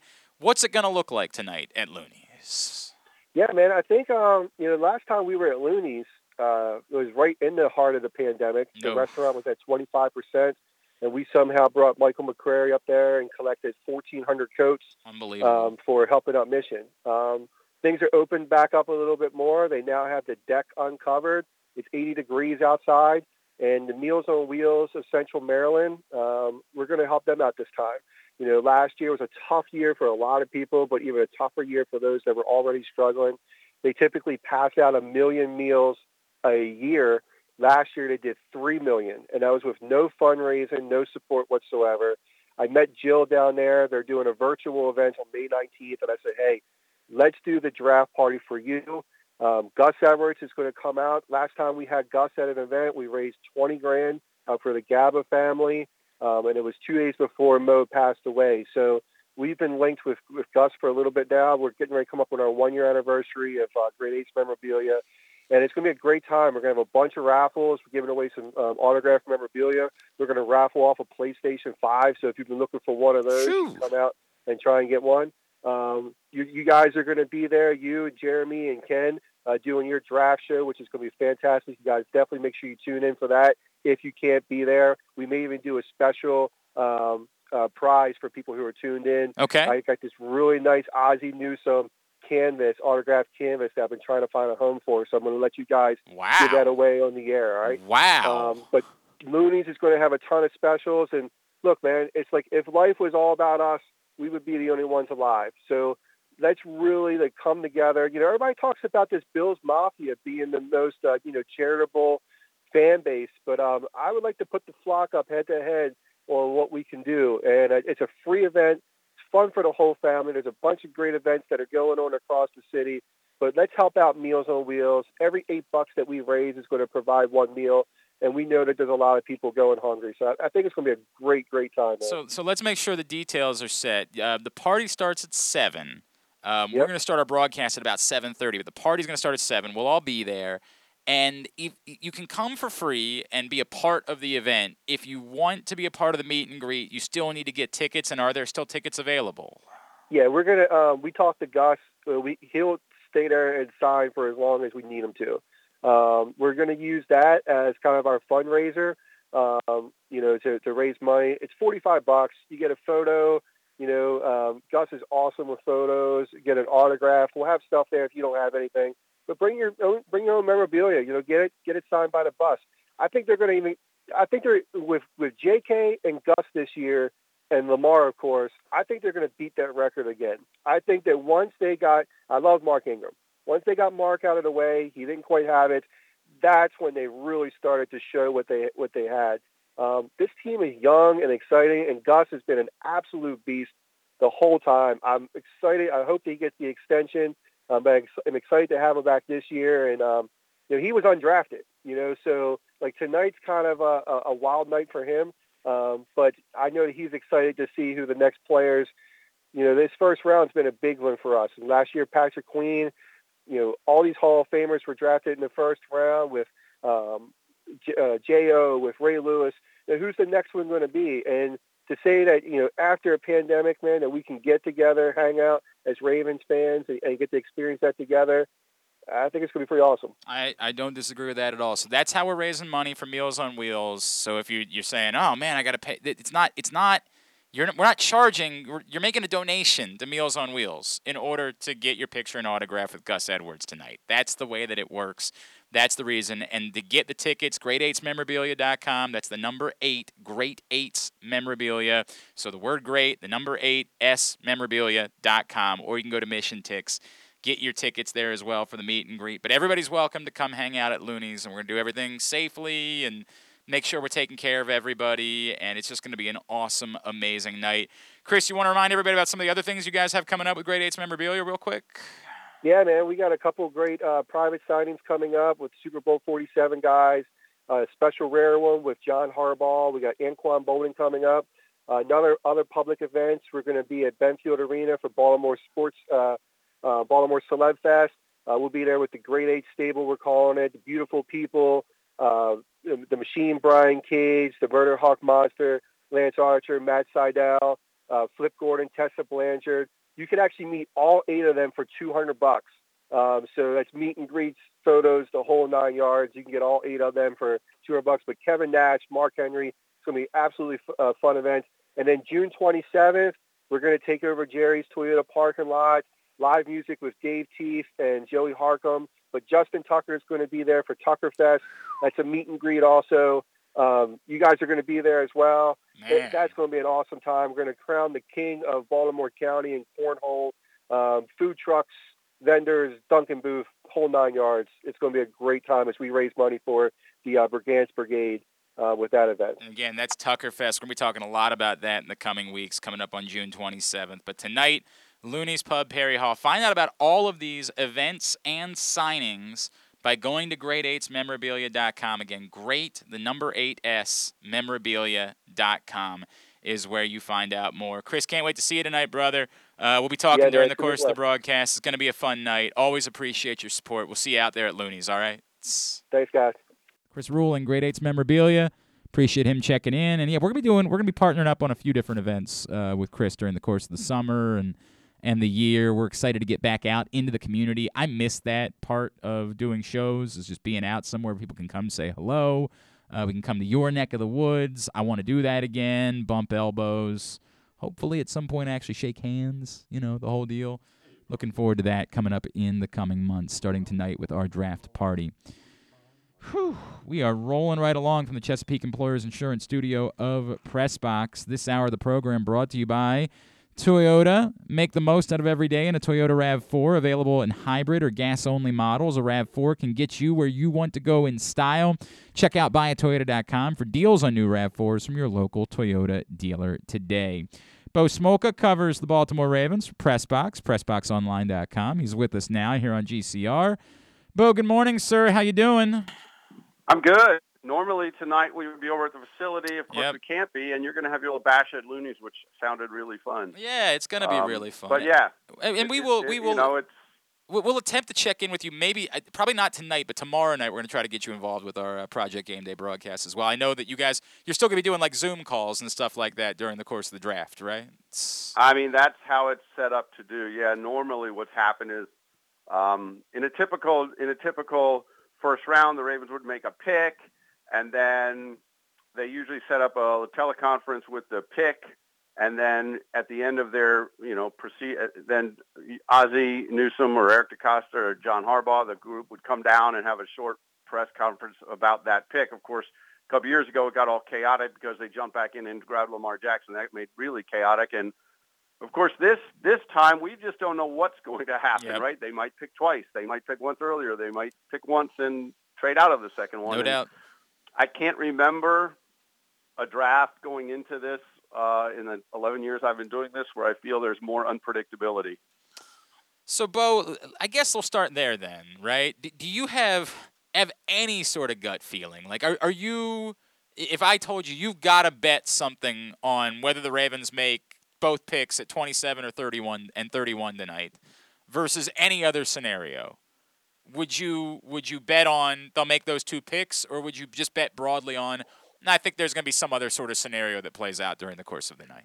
Well, even even here, talk about the uncertainty. My mind has changed on that in a day. Yeah. Uh, yesterday, I would have said they're going to make the two picks. Um, today, I'm thinking. I remember in 2019, after the 18 year when they traded up to get Lamar Jackson, gave away their second round pick in 2019. We listened to Eric DeCosta on the night of the second the second night of the draft in 2019 talk about how kind of dissatisfied and uncomfortable he was sitting there with no second round pick and watching all these talented players go off the board, knowing he had like a 60 pick wait to make a pick. I just don't think he wants that feeling again. And I think if he gets a chance, they're going to trade one of those picks back to get a, a second round pick. Having said that, I know everyone's like, yeah, they'll just trade back. You have to find someone that Yep. wants to trade up, and Yep. that's the issue. I mean, everybody's saying, oh, there's so much depth at, at picks 35 to 75. There's so much picks. There's so much depth in the second and third rounds. They'll just trade back and have another pick. Well, get, keep in mind, other teams might also be thinking exactly that. So why would they want to give up another pick unless there's a specific player that they're targeting that they think might go early in the second round, and they only their only chance to get him would be to possibly jump up and take him at 31. Um, the Ravens also, I think, value that fifth-year option. They certainly did when they had Lamar Jackson. That was a factor in them moving up and taking him in the first round as opposed to taking him early in the second round. So if they find two significant hits that they know they think are going to be, you know, impact slash franchise type players, and you have a right to expect that with your first round picks. Now having them in team control for a fifth year is significant. So that's the advantage to staying pat and taking both of them. But I go back and forth, and I, I go. I keep hearing DeCosta's voice two years ago saying how uncomfortable he was watching all this talent go off the board in the second round without having any picks. So my gut, if I had to bet, I would bet that they make one pick tonight. But I'm I've been wrong about a lot about the draft. No, I hear you, Bo. years, So I might be wrong again. I, I I think the thing that people, you know, I have brought up a couple of times, and I, I don't think it's an unfair question, is why? Because I, I I would probably agree with you that that's to me the most likely scenario in my mind. But why why trade for the 31st pick and go so far out of your way in the Orlando Brown deal to to swap so many picks to make sure you get a first round pick if you didn't really want to have a second first round pick, right? Like why structure the deal that you did the way that you did for Orlando Brown if you didn't really want to have the 31st pick anyway? Well, that's funny because DeCosta all said all along he thought. Or, uh, I mean, I don't know if he said it publicly, but I had heard that you know they they thought Orlando Brown was worth a first round pick, and if they're going to trade him, they wanted to get a first round pick for him. So they got one. They had to give up a second round pick in the process, and so when you do that trade juggling, maybe they didn't get quite what they had hoped in terms of the overall feel. I hear you though. You end up taking the second round pick. Kansas City's the team that was willing to trade with you. They had the 31st pick available. Um, so I hear what you're saying. Um, and and let's face it, if you get two first round picks, you should get two really really good players. That should And be able so to help pretty quickly. You're lamenting the fact that you don't have a second round pick, but you got two in the first round. Um, and so there's obviously a trade off in there, and there's a discussion to be had there. And so like I said, I've been going back and forth. Almost, my mind has been changed almost daily Yeah, on I this hear you. thing. I do. I get it, So bro. I do get it. adding, like I said, and this is another reason why it's unpredictable. I mean, you know, there's so many players, there's so many scenarios, there's so many possibilities. It's just it makes honestly for what should be a really entertaining night. Bo Smolka, Pressbox Ravens beat writer, with us here on GCR. Bo, is this conversation at all complicated? Like, wait, do you buy into the Julio Jones conversation? Do you buy into the idea that this is more practical than most of the the wild names that we just throw out anytime we hear a player is available and Ravens fans start freaking out and saying, "I want him in Baltimore." I, I and I and I present that because I do. I think it's more practical. I don't think that means it's going to happen. I just think it's more practical than when I typically hear fans saying, "This guy's available, go get him," and I just roll my eyes at it. I think there might be something to this, which doesn't mean they're going to do it. But do you buy into the idea that there is at least a conversation and could impact some of this? A conversation, yes. I'm skeptical that it will happen.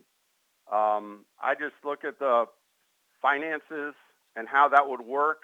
This is a complicated puzzle to begin with, with the Lamar Jackson extension looming, the Mark Andrews extension looming, other deals looming. To add Julio Jones and the money that would be involved, and um, I, I personally am skeptical. Um, I understand it, and and I mean on on the one hand, it looks like it would be a a, a great thing for this offense, and we've talked all along about what this offense needs. It's probably exactly what this offense needs to an extent, but personally, I'm skeptical that it happens. The the to you the the things that the Ravens need to address with players that can play immediately still. Like wh- where how much of this roster still has to be handled by someone externally whether that's what they do in the course of the next couple of rounds or whether that's via free agent signing or a trade still how many areas are there on this roster that you believe still must be addressed externally at this point Uh, well, let's. Let, I, I mean, I, they have to find an offensive tackle. Um, Is, is there no scenario where you think Tyre Phillips could just be the guy at right tackle? I don't think he's the guy at right tackle right now. Okay. Um, could he be at some point? Maybe. I know they considered him a guard at one point. That was kind of where they viewed him. Um, I to answer your question, I think offensive tackle needs to be a position that is not on the roster at the moment. I think they need an edge rusher that's not on the roster at the moment. Jaylon Ferguson has a chance to kind of move into a bigger role, but is he ready to do that right now? Is he ready to ascend and, and become the, you know, elite pass rusher that they hoped he would be when they, you know, the guy broke Terrell Suggs' college record or whatever? I, I don't know. I think I think that's a position they need to find a plug and play guy. Is that it? Well, let's go. I was just thinking those two specifically. Let's they they they're gonna. I mean, someone's got to play center, but maybe that's Bozeman. Maybe Bozeman's on the roster already. Um, I have to. I'm trying to go through the positions. So, I, so I, mean, let, well, let's talk to the offensive line thing for a second, Bo, because I, I, Yeah. there is the scenario. I, to me, it's been all along that, that you give yourself the flexibility of not pigeon yourself in pigeonholing yourself into having to draft a specific position. I think they either need to find a guard or a center during the course of the draft. Although I guess to, to what you just said about Tyre Phillips, if they take a tackle, they might say, well, Tyre Phillips becomes our, our, our left guard and Bradley Bozeman comes our center, and we solve it that way. That they don't necessarily have to take two offensive linemen that can play immediately. They need to take one somewhere along the offensive line, and then they can slide the pieces that they have around in order to make it work. I mean, the offensive line is always a case of sliding pieces around to make it work. There's so often that's the case. Now, last year was even stranger because if Stanley got hurt, you move Brown to the left side. They went through three different centers trying to figure out what that looked like. They went through a couple different right guards trying to figure out what, what that looked like. It is always a puzzle of five pieces and how they work. Ideally, yeah, you have the same five guys lined up there all the time. It rarely works out that way. Sure. Um, they like Bozeman as a possible center. I mean, he played center at Alabama. Um, and so, yes, I, I agree with you. You take a center or a guard, and you figure it out after that. If you take a talented guy that you think could play one of those two positions. Yep. Um, and of course, they need to find a tackle. Now they've had the we've talked about the free agent tackles they've had in as looks. I don't think those are long-term solutions. They're still very much in the market for a young uh, impact tackle. Um, and whether that guy comes in and, and maybe he comes in and plays guard for a year if they sign one of these veteran tackles and then he moves out to tackle later. So there's a lot of possibilities, but I yes, I agree with you that uh, that, uh grabbing an offensive lineman that can play either center or guard will happen. Um, I, you know, I, the only other thing I'd throw out is I still think they need to add one more external tight end, one way or another. Bo, I just I can't shake that. I cannot shake the not just because Nick Boyle's hurt. We, you know, he he's told us that that you know he thinks he can be back by week one, but you know that, that's that's that's not definitive wording when he said it, um, but more just because th- this is was a team that was vastly better when they had three reliable tight ends they could count on. I, I think they need another tight end that they're comfortable with playing, not a, a Jake Breeland, not a you know, I, I, mean, I guess Eric Tomlinson's in this mix, but yeah, no, you know, no offense. I, I just still think that that's one other thing that I'd say they have to do externally right now is to add one more tight end. Uh, that's a fair point. I mean, Tomlinson's more like a Boyle, right? I mean, these are blocker guys, and I think a lot of people think frankly, what they were missing was Hayden Hurst. They were missing a downfield receiving tight end. If yeah. they could get him, both him and Andrews, on the field together, that was a that was a matchup problem at times. I mean, I know people didn't think Hayden Hurst evolved into what they thought he would be as the number one pick of their team that year. Um, but that's a fair argument. Now, who are you going to find that could be a plug and play, if you want to call it that? Impact. I think you're talking about a receiving tight end more mm-hmm. than yep. Because um, I think Tomlinson, if Boyle's not quite. I mean, you had Boyle all year, and people still thought until Boyle got hurt, people still thought they were missing a tight end. Agreed. So the way this offense wants to run, if you think you need another receiving tight end, I'm okay with that. And we can talk all we want about the receivers and whether they're going to take one of these receivers tonight it's or in the second right? or third round. I think they will take one in one of these first two days. Some people will be probably irate if a guy like Bateman is available and they pick someone else like it would not surprise me to see these receivers on the board tonight and to see the Ravens pick um, Christian Barmore, the defensive lineman from Alabama, who would not at all fit what would be considered a position of need for this team. But he's an Alabama guy. He's an impact disruptive defensive lineman on a team where all three of the starters are over 30 years old. It would be such a Raven pick. It would be. And and so I think they'll end up adding a receiver, whether it's tonight or tomorrow. I think we heard Eric DeCosta say he likes the strength of the receiver class all the way through three rounds. So I think they see a lot to like in a lot of these guys. So it may not be one of these guys in the first round. I know there's suddenly questions about medicals, about Marshall and a couple others. So adding to the uncertainty. So I think they'll end up adding a receiver uh, to the extent that they need that. To, I don't think they need that to the extent that they need to find a tackle given they're a run-first offense. They've added Watkins. They think they have Brown. They have Andrews, all those pieces. But I think they'll add a receiver in these first two days.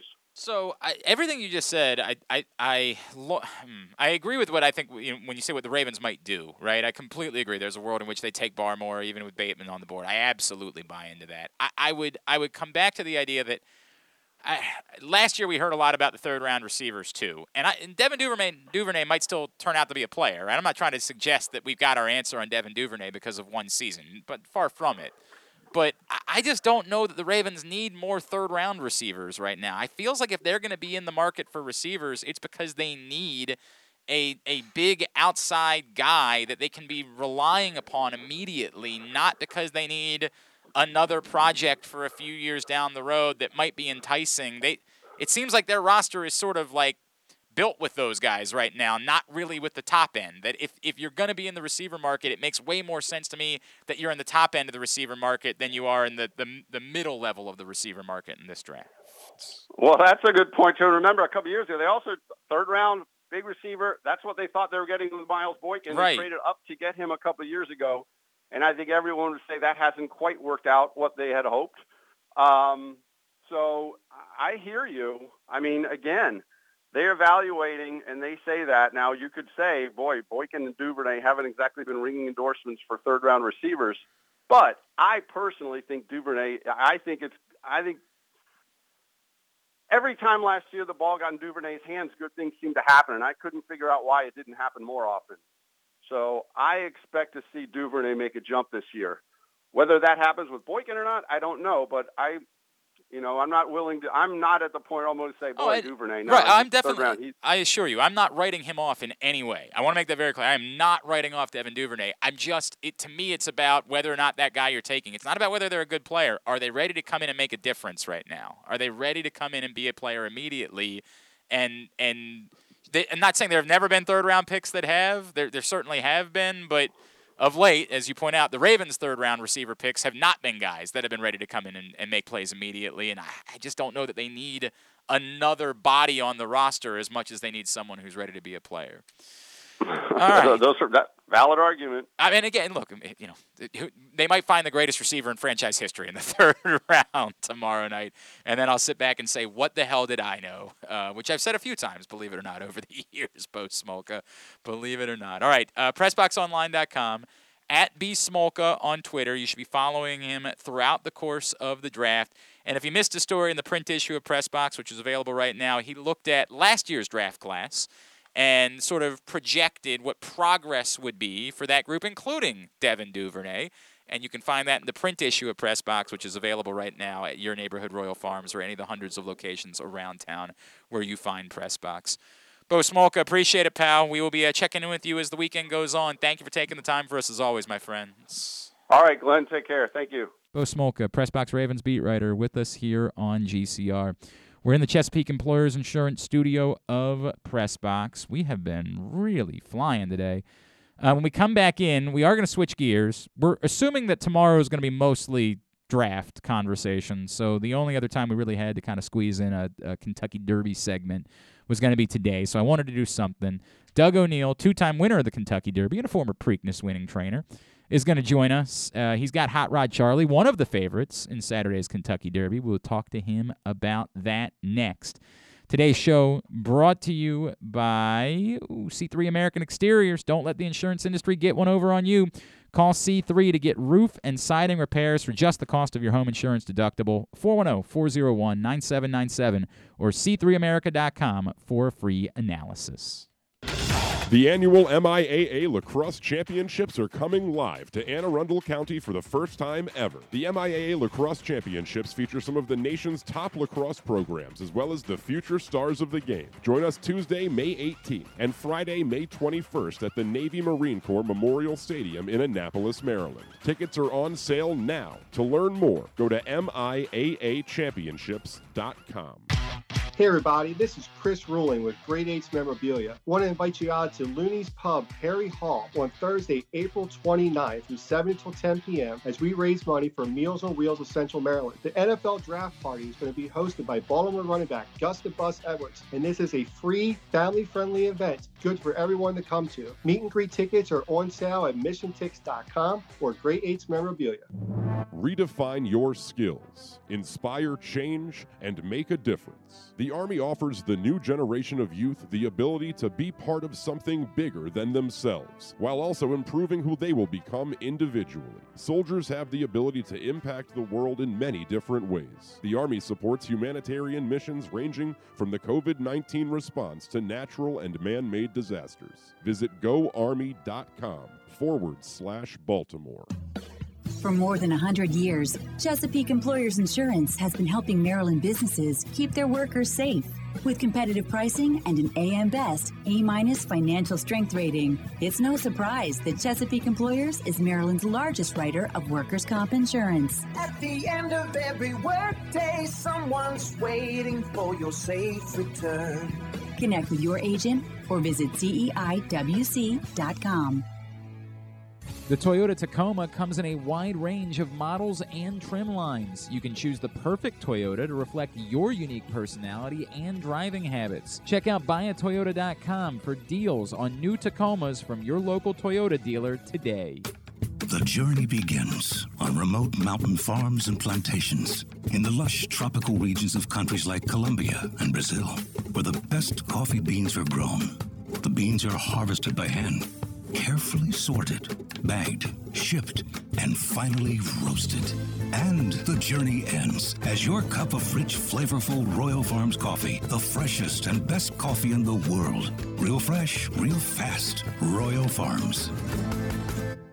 Hi, it's Glenn Clark for Window Nation. The weather is warming up, the days are longer. Do your windows open to let the fresh spring air in? Are they old, cracked, and outdated? The spring rush is on for home improvement projects. One great way to improve the look, feel, and value of your home is with new windows. Act now, beat the rush, and Window Nation will give you 50% off every style window. Bows, bays, picture and garden windows, every style, every color, plus get 0% interest for 18 months. 866 90Nation or visit windownation.com. The latest edition of Press Box is available now. On the cover, Luke Jackson profiles top Orioles pitcher John Means, and the role new pitching coach Chris Holt has taken with Means and the entire organization. Inside, Matt Kremnitzer reflects on Nick Markakis' career, and Bo Smolka looks at what to expect from the Ravens 2020 draft class in their second season. Press Box is available for free at over 500 area locations, including 60 Royal Farm stores. And you can always find the entire edition, as well as the best daily coverage of the Orioles, Ravens, and Terps at PressBoxOnline.com. URL. You are listening to Glenn Clark Radio, Radio at glennclarkradio.com. All right, back in here on GCR from the Chesapeake Employers Insurance Studio. Today's program also brought to you by K&S Automotive here in Hampden. For over 40 years, K&S Automotive has been restoring, repairing, maintaining foreign and domestic vehicles. The focus on exceptional workmanship, quality customer service, Everything from oil changes to major body work, they got you covered. Give them a call right now, 410 235 6660. Go to knsimports.com. K and S Automotive, knsimports.com. A couple things I haven't had a chance to get to today. I, we haven't said anything about the Orioles game last night because why in the world would we? Didn't go great. Nothing to say. Orioles playing a matinee to wrap up the series with the Yankees this afternoon. manatee? That's a good Yes, they're playing a manatee this afternoon. That's who's starting. In fact, is they're starting. I'm a going to be honest. I'm interested to see how that one goes. Yeah, I'm. Uh, I wish I could tell you that I was interested in much of anything. If they were starting a manatee, Yeah, you would be okay, stop tuned it, in. Stop it. Um, you said that you got a question from. I think it was you said it was your brother, and it's funny because I got the similar question last night. Now he did at least beat out a the the one Yeah. when I was watching Ryan Count Mountcastle beat out a Count base hit. Count Massel beat out a base hit to third base. That was Mm-hmm. the first hit of the game, and then I basically gave up. Once it wasn't going to be a no hitter, I Mm-hmm. kind of said, "Welp." Not really any reason for me to keep watching. So, admittedly, I don't know if he did anything else during the course of the game. Um, but I got a message from someone similar. and I don't- Flew out to the warning track. I don't think it was your brother. I got a message from someone else asking something similar, which was at some point, do the Orioles send Ryan Mountcastle back down? I, I don't think so. I mean, I mean, they, I- they know him best. Like they know whether he's best suited to work through this at the major league level or if he needs to refresh. Right? Like I, but I think it's a bigger point, which is at, at this point, with particularly with these prospects, I don't think there's any point to sending them back down at all. Like at, at some point, mm, I mean, what are you doing at the major league level? To right? Like, mean like what? you, That's what, what. What is the purpose? What is the purpose of sending Ryan Mountcastle back down to do what? I don't know. Chris Davis, baby. I mean, if your answer is because you just think he's utterly lost, You're doing and, damage to him. and he's he's truly being hurt by this, and I think you got a bigger problem, It's kind of you know. right? Like I think that's a far bigger problem to me. I don't think it's that. Like, is he is he struggling? Of course, everybody can see it. He's struggling, but he's in his first month. That's not true. He played for the better part of a month last year. He's still less than two months into his major league career. I mean, come on. He's hitting the ball still hard. Yeah, he's sometimes. hitting it It's not hard. like he's yeah, like you know. hundred so. percent. So I'm not I'm not overreacting to it. Is is is there a point at which it's a warranted conversation? Maybe. Like if it's sixty in June. yeah, like maybe at that point you just say the hell with it. We we've got to get him somewhere where he can start feeling good about himself. But I think right now with with a guy like that, you have to work your problems out at the major league level. I don't think those problems can be worked through I think they should in, just put him in the minor or second base and just yeah, I don't think that's him work through it yeah, I think that's a really bad idea. I think that's a really really bad idea. I forgot how much you liked Pat Valaika at short. That's my guy. Everybody knows that. I've always been of a air high fives for everyone. Air high. We You did see air. him High, when he made that error. He was, like, "I was way off." He was basically like, "It's like I'm not a shortstop. correct. what do you expect correct. me to do? what are you supposed to say? What are you supposed to say exactly? What are you supposed to say? I'm, I'm not even supposed to be here today. Um, that's that truly is the reality of it. Uh, we did air high fives after a, a kickball last week. We totally did a we were did a a, our own Pat right there. We were like, come on, air high fives. I was like, why don't we just do elbows, man? I don't get that. Him a go. Uh, yeah, c- try to give Doug O'Neill a buzz. Um, see if uh, we can't uh, track him down. Uh, uh, oh, Tom just wanted to congratulate me on the Suns making the playoffs. Yes, for the first time since 2010. It's crazy because the Suns were such a mainstay in the playoffs for such a long time. I could have done that a little earlier. I know mathematically, but like you know, What? 18 losses. Well, yes, they were going to make the playoffs, but they officially clinched it last night by beating the Clippers. I did. I ended up getting into a prolonged Twitter conversation with a few people. It's it's so embarrassing that ESPN's still doing the bit where like a marquee, two of the three best teams in the Western Conference played last night on national television, and Ryan Rocco or so- Ruocco, I think it actually is. Ryan Ruocco and uh, Jeff Van Gundy sat in their houses to call the game. In in April uh, April 29th. The month's about to be over.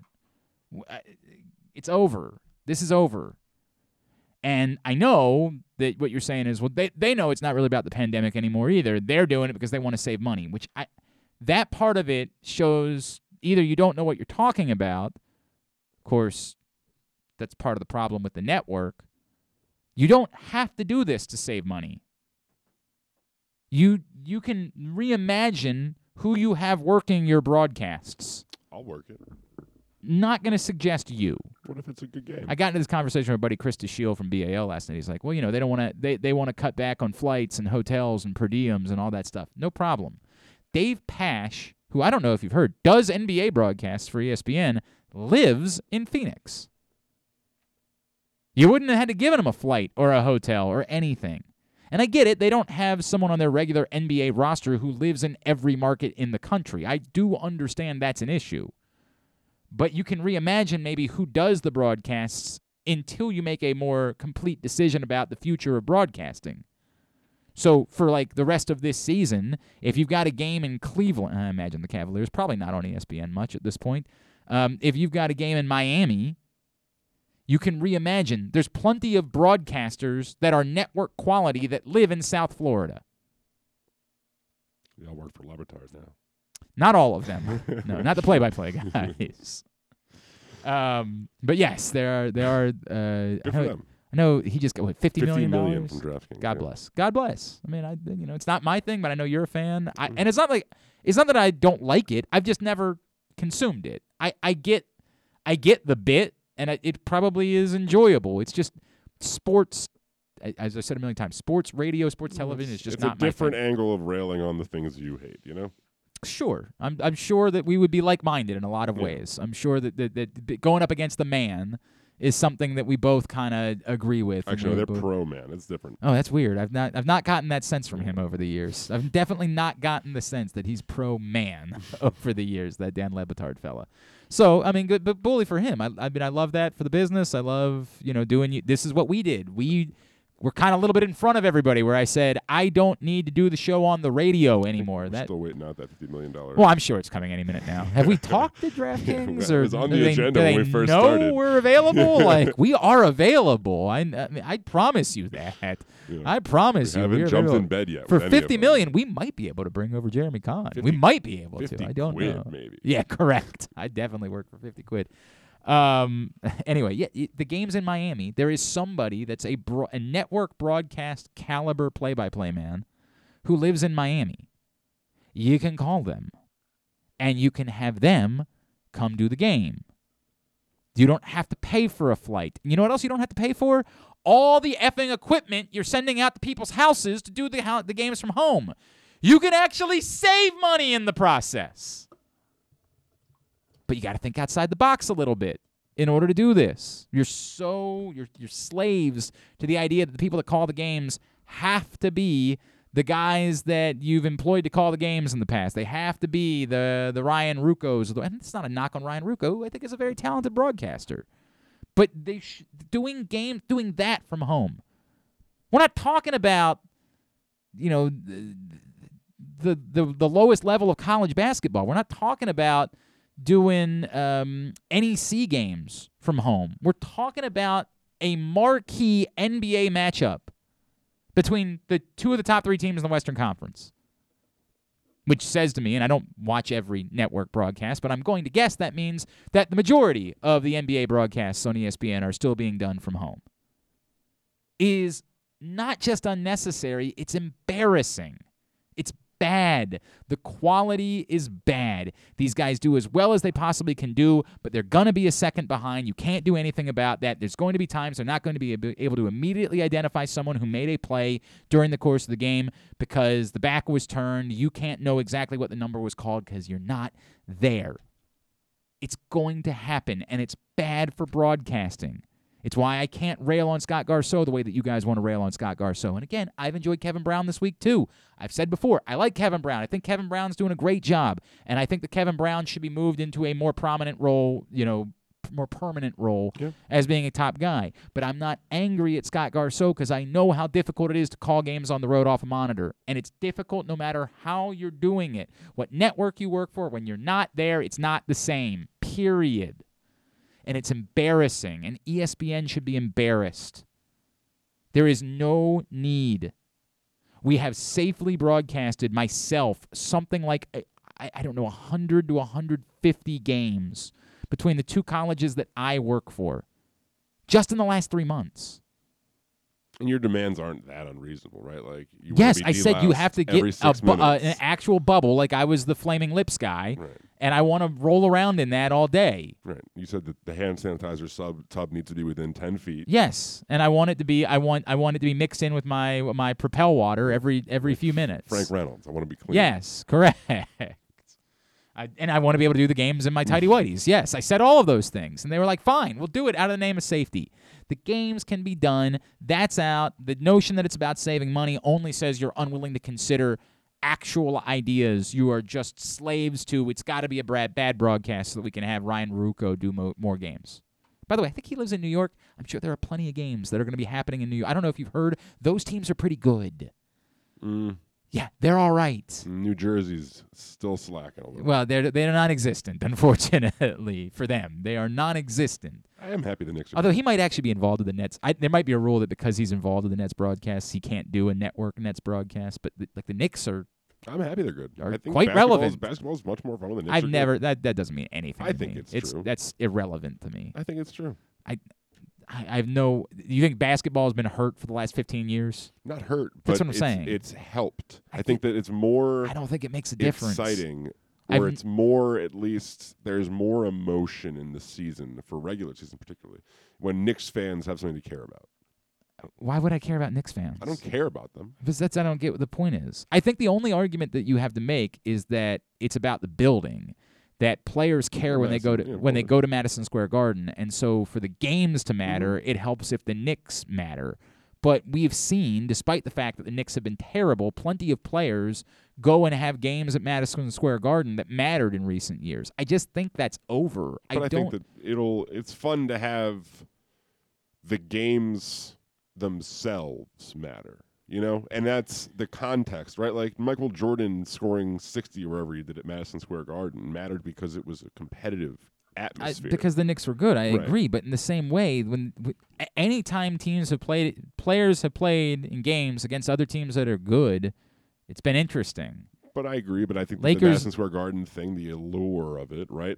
And it's still a romantic kind of idea. Um, I don't know. I just I as a basketball fan, I don't. I don't do this. No with, I don't do this with any team. sport. With the bit that we do when like the, the, the sport is better when the big market teams are better. Let's put it this way: just, I'm more inclined nothing to, to me. root for the Knicks I don't get than I would be for any of the. Look, it's the Knicks, the Celtics, and the Lakers in my mind when I grew up were the three, you know, Stall and the Bulls earned that. But right? I was gonna say why the Celtics weren't good when you were growing No, no, no. up. I'm not saying they were the ones that were the ones that had like were steeped in tradition, had been around for so long, and had been everybody was used to them being good. Of course, those teams were going to be good, right? But Like, they weren't. But I, you know, went and then I was happy to see the Celtics be good I- in 2008, right? Like I was happy to see them get back to that level. Like I would prefer there to be, I guess, sometimes like these big, I don't know, like it's not. They're not the Yankees, right? Like if it had been the Yankees and the Yankees just sucked, I would be happy. I just I, I don't I'll never this is never something that I'm going to understand. The notion that the big market teams or the teams that have been around for I, I don't get that. The other teams are compelling when they're comp- like the players are what makes the NBA compelling, frankly.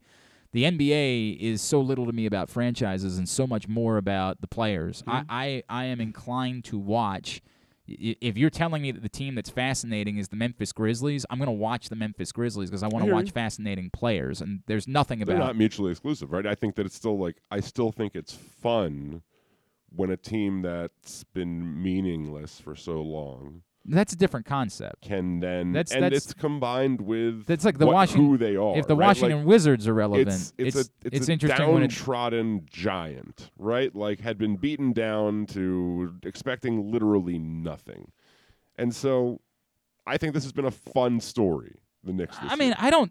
You're, you're saying different things now. It's a. Is it a fun story? Yeah, it's it's interesting because nobody thought they were going to be any good because this was supposed to Like, continue to be a moribund bunch. other than Thibodeau, and it was like, well, what are they, what could he really do, kind of thing. Well, I don't think anybody realized how good Immanuel Quickley was going to be. Julius Randle's been eh, spectacular. Quickly, no pun intended. Mm-hmm. Uh, Julius Randle's obviously been a superstar this season. There's no debate about that. Probably a legitimate MVP consideration. No, not- not MVP Well, conver- consideration, Consider yes. n- no, in the world where like, does he deserve to be the sixth guy on the ballot? Like maybe, yes, but like not actual MVP. Nobody should actually be talking about Julius Randle as being the MVP of the league. Um, there's just too many good candidates in the league for him to actually get MVP con- consideration. But you know, if you want to say like somebody might give him his, their fifth vote, and that's really remarkable that we're talking about Julius Randle as being a guy that gets a fifth vote, sure. Like the fact that he would even be sniffing a ballot is something that none of us would RJ have ever Barrett's made expect, some good expected. steps this year. He looks pretty good. I mean, looked I- good. There's no doubt. I, I as, as a basketball fan, I prefer the Knicks to be relevant. Yeah, relevant. that that's the part that I just don't. I I will never get that. I will never understand the. I think sport this X sport or X league is better when X team is good. I'll never get that, Ex- except for my team. Like that's the only way that I'll ever understand that. If it's the team that I root for, I am. I'll give you this. I'm more interested in the NBA as a whole because the team that I root for is good. It's led to me watching more games paying more attention. If the Suns stunk, then they wouldn't be on national TV very much. I wouldn't have a team to watch. I, I would be uninterested. I would not be checking in until the postseason began. But because the Suns are very good, the team that I root for is very good. I have watched more games entirely, and I've been paying more attention as a whole to the league. That's the only way in which I admit this about baseball openly. I am going to know less about baseball this year because the Orioles aren't good, and because I'm going to check out more you don't frequently. even know who Jazz Chisholm is. I know who he is, but I'm not. I don't know much more than that about Jazz Chisholm. swag. I I have seen that. In Euro fact, steps into home plate. um, it's I. He's an interesting character, but I, I'm not. I'm gonna be more checked out. I'll always be more checked in on baseball as a whole because it's the only sport that's being played for a stretch. I will say that I am pro Jazz being a first name more often. The former receiver Jazz Ferguson was another one who There's I was. another Jazz in this year's draft. I think. I love it. I think there is. I if love I it. remember correctly. I'm all about it. Um, so yeah, I'm I'm in favor of Jazz too. Just I want that to be. I want that to be. Can you put that on the record? Yeah. I'm in favor of Jazz As a name? In favor, just in, ge- I in love the general. music as well, Exactly but, right. yeah. I'm in favor of Jazz as a whole. My girlfriend hates jazz, and it's just like, like wha- uh, Bro, that's, what do you not that's, that's get? an irreconcilable differences. I hear Chief. you. I mean, like, I don't that's- need to have everything in common. You know. I remember I was dating a girl that was way out of my league at one point. She lived in D.C. She covered the White House. It was a, just th- th- Yeah, in a but million years. I'll about her- I will never be You've able talked to. about her more than your wife. Be- because it's so impo- my wife it kind of makes sense. She's gorgeous but like like this is you know she's she's this girl never it never made a lick of sense. People will be like what? Like wh- what is happening here? She was working for slate. I was a dope doing sports radio with drew forrester in baltimore. Like it never will ever make sense. But um one of the first times we ever went out she and by the way i haven't talked about her more than don't say that. That's that's a bad bit. I've brought her up a couple of times like, stop. That's a bad bit. Um, somebody's gonna, had to- had somebody's gonna, in. somebody's gonna think that's good. Because the problem is, I like Somebody's I, gonna somebody but somebody's gonna th- no, somebody's just gonna think that's legit. I don't even care if that gets back to my wife. Somebody's gonna She's think that's listening. thumb, somebody's gonna, think that you actually mean that, and th- there's no world in which that's even remotely close to true. Not even remotely close. But I I, have to say controversial things. I have brought this girl up a few times. One of the first times we went out, um, I was like, "Hey, what are we gonna do on Friday night? Because I'm coming down to DC." And she was like, "Ah, you'll find out." And she just took me to like the oldest, coolest jazz club in town. I mean, I love it. And I was like, I, I was ready to marry her. I was just I like, do love jazz. I truly do. Like jazz elements and other music, easiest way to get me to love it. You know? no doubt. Uh, are we gonna try one more time or? I have texted and emailed. This Well, is a man that prefers the email, so I figured why not try that route At, as well. at least we didn't. Uh, and we tried to do Kentucky Derby. We did. Well, at least we didn't move other things around in order to do that. At least that's not the case. What All right, why not? With the other Kentucky Derby Yeah, correct. Yeah, we did. thing do that we were going to attempt Correct. to do. I mean, we could still in theory try. Oh, it. who's calling? Doug O'Neill. Eight seven six. I don't think so. you want me to answer it right here? Yeah, See what let's they do it. say? we don't. We don't do anything else. This is Glenn, Glenn Clark Radio. As Glenn answers the phone, we wait. Ah, they And gave up. up. They gave up. They were That's not a- fans. That's a bummer. That's a real bummer. I guess we take All a right. break. All right, yeah, we'll take the final break. And if he gets back to us, then I will try calling him one more time, and then if not, we'll just wrap up for the day. and- never again. And get ready for our uh, draft we had a special tonight. thing, Hot Rod Charlie and I. And now you're just gonna Yeah, do this. now you're gonna have to root against them. It's just the way it's gonna go. All right, uh, we're in the Chesapeake Employers Insurance Studio press box. It's Glenn Clark Radio. Glory Days Grill is celebrating their 25th anniversary this month, featuring their 12 ounce silver anniversary New York strip steak, the smoky thigh wings, a double bacon and cheddar burger, the strip steak sandwich, barbecue chicken bowl, and their silver anniversary turtle cheesecake. Toast to 25 more years with Glory Days Grill's silver anniversary IPA, brewed by Virginia based brewery Devil's Backbone, and take home a commemorative glass. Celebrate by entering any of their three contests online. A trip to Devil's Backbone Brewing Company, free wings, or lots of other great prizes. Enter online at glorydaysgrill.com slash 25th anniversary. The 25th anniversary menu is available through June 20th. Come in for great food, good sports, and family fun. C3 American Exteriors is the area's best and most trusted roof and siding specialists. C3 is also an insurance adjuster's worst nightmare and a homeowner's dream come true. With all of the bad weather, chances are you have some roof and siding damage. Call C3 American Exteriors now to get your roof and siding repairs for the cost of your deductible. Don't let the insurance industry get one over on you. C3 guarantees a 48 hour rapid response. Call 401 9797 or go to c3america.com for a free analysis. Guys, we're almost there. As a lot of people have said, we are at the 10 yard line, but the COVID 19 pandemic is not quite over. So we need to continue to be vigilant, do the right things, including wearing our masks. And if we're going to wear them, why wouldn't we wear masks that represent our favorite teams and players? Home team masks available right now. PressBoxOnline.com slash masks. We got a purple and orange state flag neck gaiter for you, as well as the Celebrate 8 MVP neck gaiter and an over the ear faded distress state flag and traditional colors mask. They're available. PressBoxOnline.com slash masks. Let's get this over with. Wear our masks. Home team masks. Baseball is back in full in 2021, and the Bat Around has got you covered from bell to bell. Hi, I'm Paul Valley, and you can catch me along with my co-host Zach Goodman every Saturday morning from 10 to 12 on the Bat Around right here at Press Box Sports. We'll break down every win, every loss, and everything in between, plus tell you who we take to rake each week as the Orioles look to get back in the hunt and bring competitive baseball back to Baltimore. Catch us at PressBoxOnline.com slash the Bat Around or at Facebook.com slash PressBoxSports. That's the Bat Around every Saturday morning from 10 to 12 right here at Press Box Sports. It takes time to get rich, flavorful coffee beans from the lush mountain regions of Colombia and Brazil to Royal Farms. But less than a minute to get yourself a delicious hot cup of the finest and freshest coffee in the world. Because Royal Farms' new Swiss made coffee machines grind those rich, flavorful coffee beans and brew them one magnificent cup at a time. It's why Royal Farms makes the freshest and best coffee in the world. Real fresh, real fast. Royal Farms.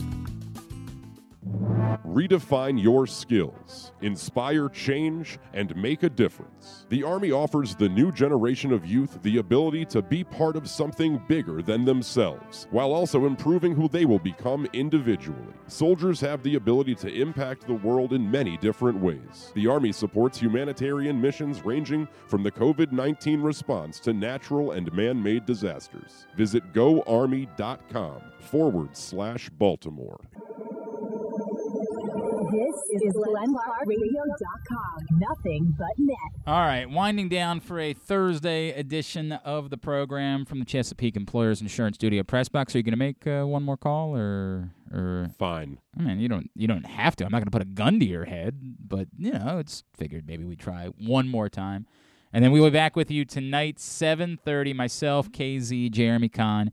Same locations, facebook.com slash pressboxsports and pressboxonline.com slash radio. If you missed it earlier, Chris Ruling says we're going to be giving away an autographed Ozzie Newsome canvas. Holy smokes. That is pretty amazing for someone who is listening or watching our Project Game Day draft special tonight. So, I mean, you got to be tuned in in order to win. We'll figure out the details a little bit later on as we'll be live at Looney's Pub, Perry Hall for our Project Game Day draft special, and then we'll be back here in the Chesapeake Employers Insurance Studio tomorrow night. Myself, Kyle, and KZ for rounds two and three of our Project Game Day draft special. That will be tomorrow night for rounds two and three. Tonight, round one from Looney's and our event with Great Eights memorabilia. Well, all right, we tried. We did our best to try to talk some Derby today. It uh, it wasn't meant to be. So uh, good luck to you. May the odds ever be in your favor. I'm sorry. We we did. We did. We we did our best. Just uh, wasn't wasn't meant to be. Indeed. All right, uh, let's get a tidbit. Tidbit brought to you today by Mobil One. Mobil One full synthetic motor oil helps extend engine life. Visit your local Jiffy Lube service center. Ask for Mobil One. Well, well, well, looky here. It's draft day. First round tonight. And of course, the Ravens will have two picks. Looking forward to it. We figure to know at least the positions that will be selected with the first three selections. Quarterback will be first. Trevor Lawrence. Presumably. Presumably, Zach Yes. Wilson second. And Presumably. Whoever the 49ers choose at third, which marks the third time in NFL history that the top three picks would have all been quarterbacks. I can, of course, name all of them. Might as well just give it a try. This isn't my trivia, but I have no idea. do I you know the don't- last time? I don't. If I told you the year, would you probably Maybe. be able to guess? Yeah. You would. 99. 99 was 90 was nine was 99 oh god was 99 manning and leaf No, it was not. was that 96 That was is that whatever 98, I believe. 98 uh so the 99 would have been 99 would have been tim couch Yeah. oh god who went after tim couch is that donovan mcnabb Yeah. and the third one was oh god um This one didn't quite pan out. Let's put it that this way. This one didn't quite pan out And by didn't quite, I mean uh, really didn't pan out. Never really. Uh, Akili Smith of the Bengals, right? Indeed, yeah, Smith, the I. Oregon So there were other quarterbacks selected in that first round too, if I remember correctly. I believe there were. Was Culpepper that year? I think he was. I think yeah, it might have been 11th Culpepper. overall. Yeah. Uh, and then there was once more in 71, Oh, which of so course you'll de- remember. definitely it know was that Jim one. Plunkett, Oh, Archie yeah. Manning, and Dan Pastorini. Okay, yeah. So we will uh, add All one pretty more. good quarterbacks, by the way. Obviously, the the Saints were terrible, so it didn't really help. But Pastorini ended up in Houston, was a pretty good quarterback. Uh, and there's never been a quarterback selected with each of the four first picks. So in theory, see. we could see that happen tonight. Uh, of course, the Ravens, we presume, will not be selecting a quarterback in the first round. Uh, they do need offensive line. They'll certainly be taking some throughout the course of this year's draft. Whether it's the first or not remains to be seen. The Ravens are no strangers to selecting offensive linemen in the first round. However, Mm-hmm. one team is. There is one How would I team know this? that since 2009 hasn't taken a single offensive lineman. I mean, I, there's the first there's round. no world in which I would know this. Do you know it? No. Do the, you know it? The Seahawks. No. You idiot. Sure. The the the the, the Chargers. No. The um, the Jaguars. Chargers took Fluker in the first round. Was he a first round pick? Yeah. Jaguars have not, or they are they're not the team I'm looking for here. Uh, the Burrs. no. The what? Hmm? The the Bears were a d- terrible guess. No, no. The uh the Panthers. That's correct, Glenn. So weird. That is correct. okay. If you say so. No, it is. Didn't they have a Kalil? Ryan Kalil was a second round pick. Ryan Kalil was a second round pick. All right. But yeah, they did. That's it. That was your trivia. Yeah. Oh God, that was brutal. The other one was better. Oh, too bad. That was awful. Jim That Plunkett. just truly I didn't awful. think you were going to get it. Well, I wasn't going to get Yeah. 1971, but 1999 I think was a better one. Dean what it's worth. Kremer, before last night, Yeah. was sixth in American League history Okay. in strikeouts per nine in his first seven career starts. So I guess even including last night, since this was his eighth. But uh, Bob Feller's first. Okay. Shohei Ohtani's second. He's good. I And like then there's uh, Triston McKenzie, pitcher for the Indians. Okay. Currently. Sean Reid Foley, you know, and Hector Santiago. Okay. So All there you go. sure. If you say so, I'll. I I'll- say so. I'll choose to believe you. I'll choose to believe you.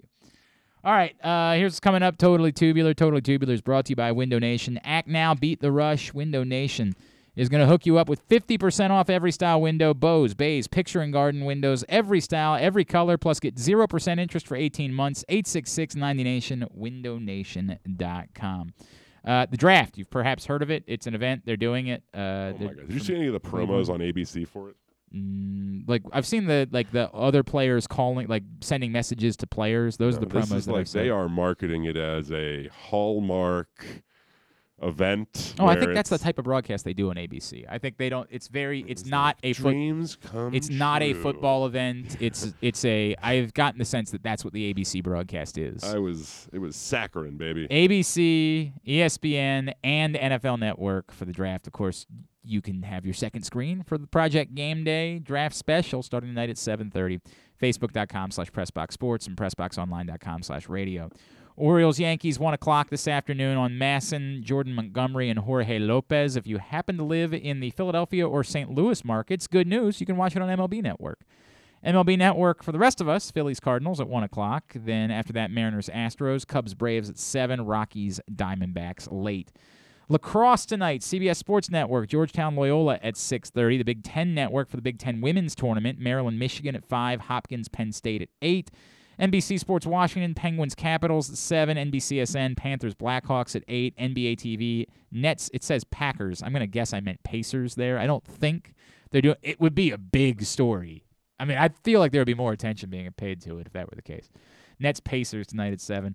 Golf Channel for round one of the PGA's Valspar Championship at 2 o'clock. Access TV for Impact Wrestling at 8. WWE Network for NXT UK at 3. Non sports highlights. Non sports. You're a big fan. Young Sheldon, 8 o'clock, CBS. You're a huge fan, I know. Michael B. Jordan's on Fallon tonight. Mm-hmm. You're a fan of his. I am actually looking forward to I'm going to watch that this weekend. It's on, Oh, yeah? what's it called? I forget. It's on Amazon Prime, though. I, I want to look at it. Nate Bargatze is joining Michael B. Jordan on Fallon. He's a funny comedian. Maya Rudolph and Malcolm Gladwell and Kings of Leon are on Kimmel. Uh, it's Kings of Leon. Oh, I like to say Leon. No. Sure. Um, I mean, the draft is on. Stuff and Things, Glenn Clark Radio. Dot, yeah, I'm I'm trying to think of the name of the name of this damn movie is new Michael B. Jordan movie Amazon. It's a Tom Clancy bit. I do know that. Yeah, I don't really like the. I don't never really enjoyed Tom I don't Clancy love movies, you know? Tom Clancy movies like the way that some people do. Like I, but they're all they're all good. They are. They, no, I just they're all good. It's just Not it's not always been my thing. Without remorse is what this is called. Without Right. remorse. See how it's uh, looking on the old Rotten Tomatoes. Because I think I'm going to spend some time with it this weekend. It I- seems like the type of thing that my wife would enjoy. You think? She well, she loves the Bourne movies. She's I mean, those are fun. obsessed with the Bourne movies. Well, th- then what do you have against Tom Clancy? A lot. You know he's a I know. I'm joking. He's a Baltimore guy, right? Like you understand, like uh, without remorse. Ooh, no, that's not good. Oh, Just no. leave it unsaid, huh? Oh no. Maybe just act like this part didn't Well, happen. right, it's really bad news for how I thought my weekend was gonna go. Gonna have to change some plans around. Yikes. All right, very good. Thanks today to Bo Smolka and Ken Zales. We'll get it up in the greatest hits section of the Arch. tab at glennclarkradio.com. Tomorrow we'll have all the big ones. Yes, we are not gonna. We don't book anything until we figure out uh, the players the Ravens take, but uh, we'll do our best to to get guys on that can speak about those players eloquently.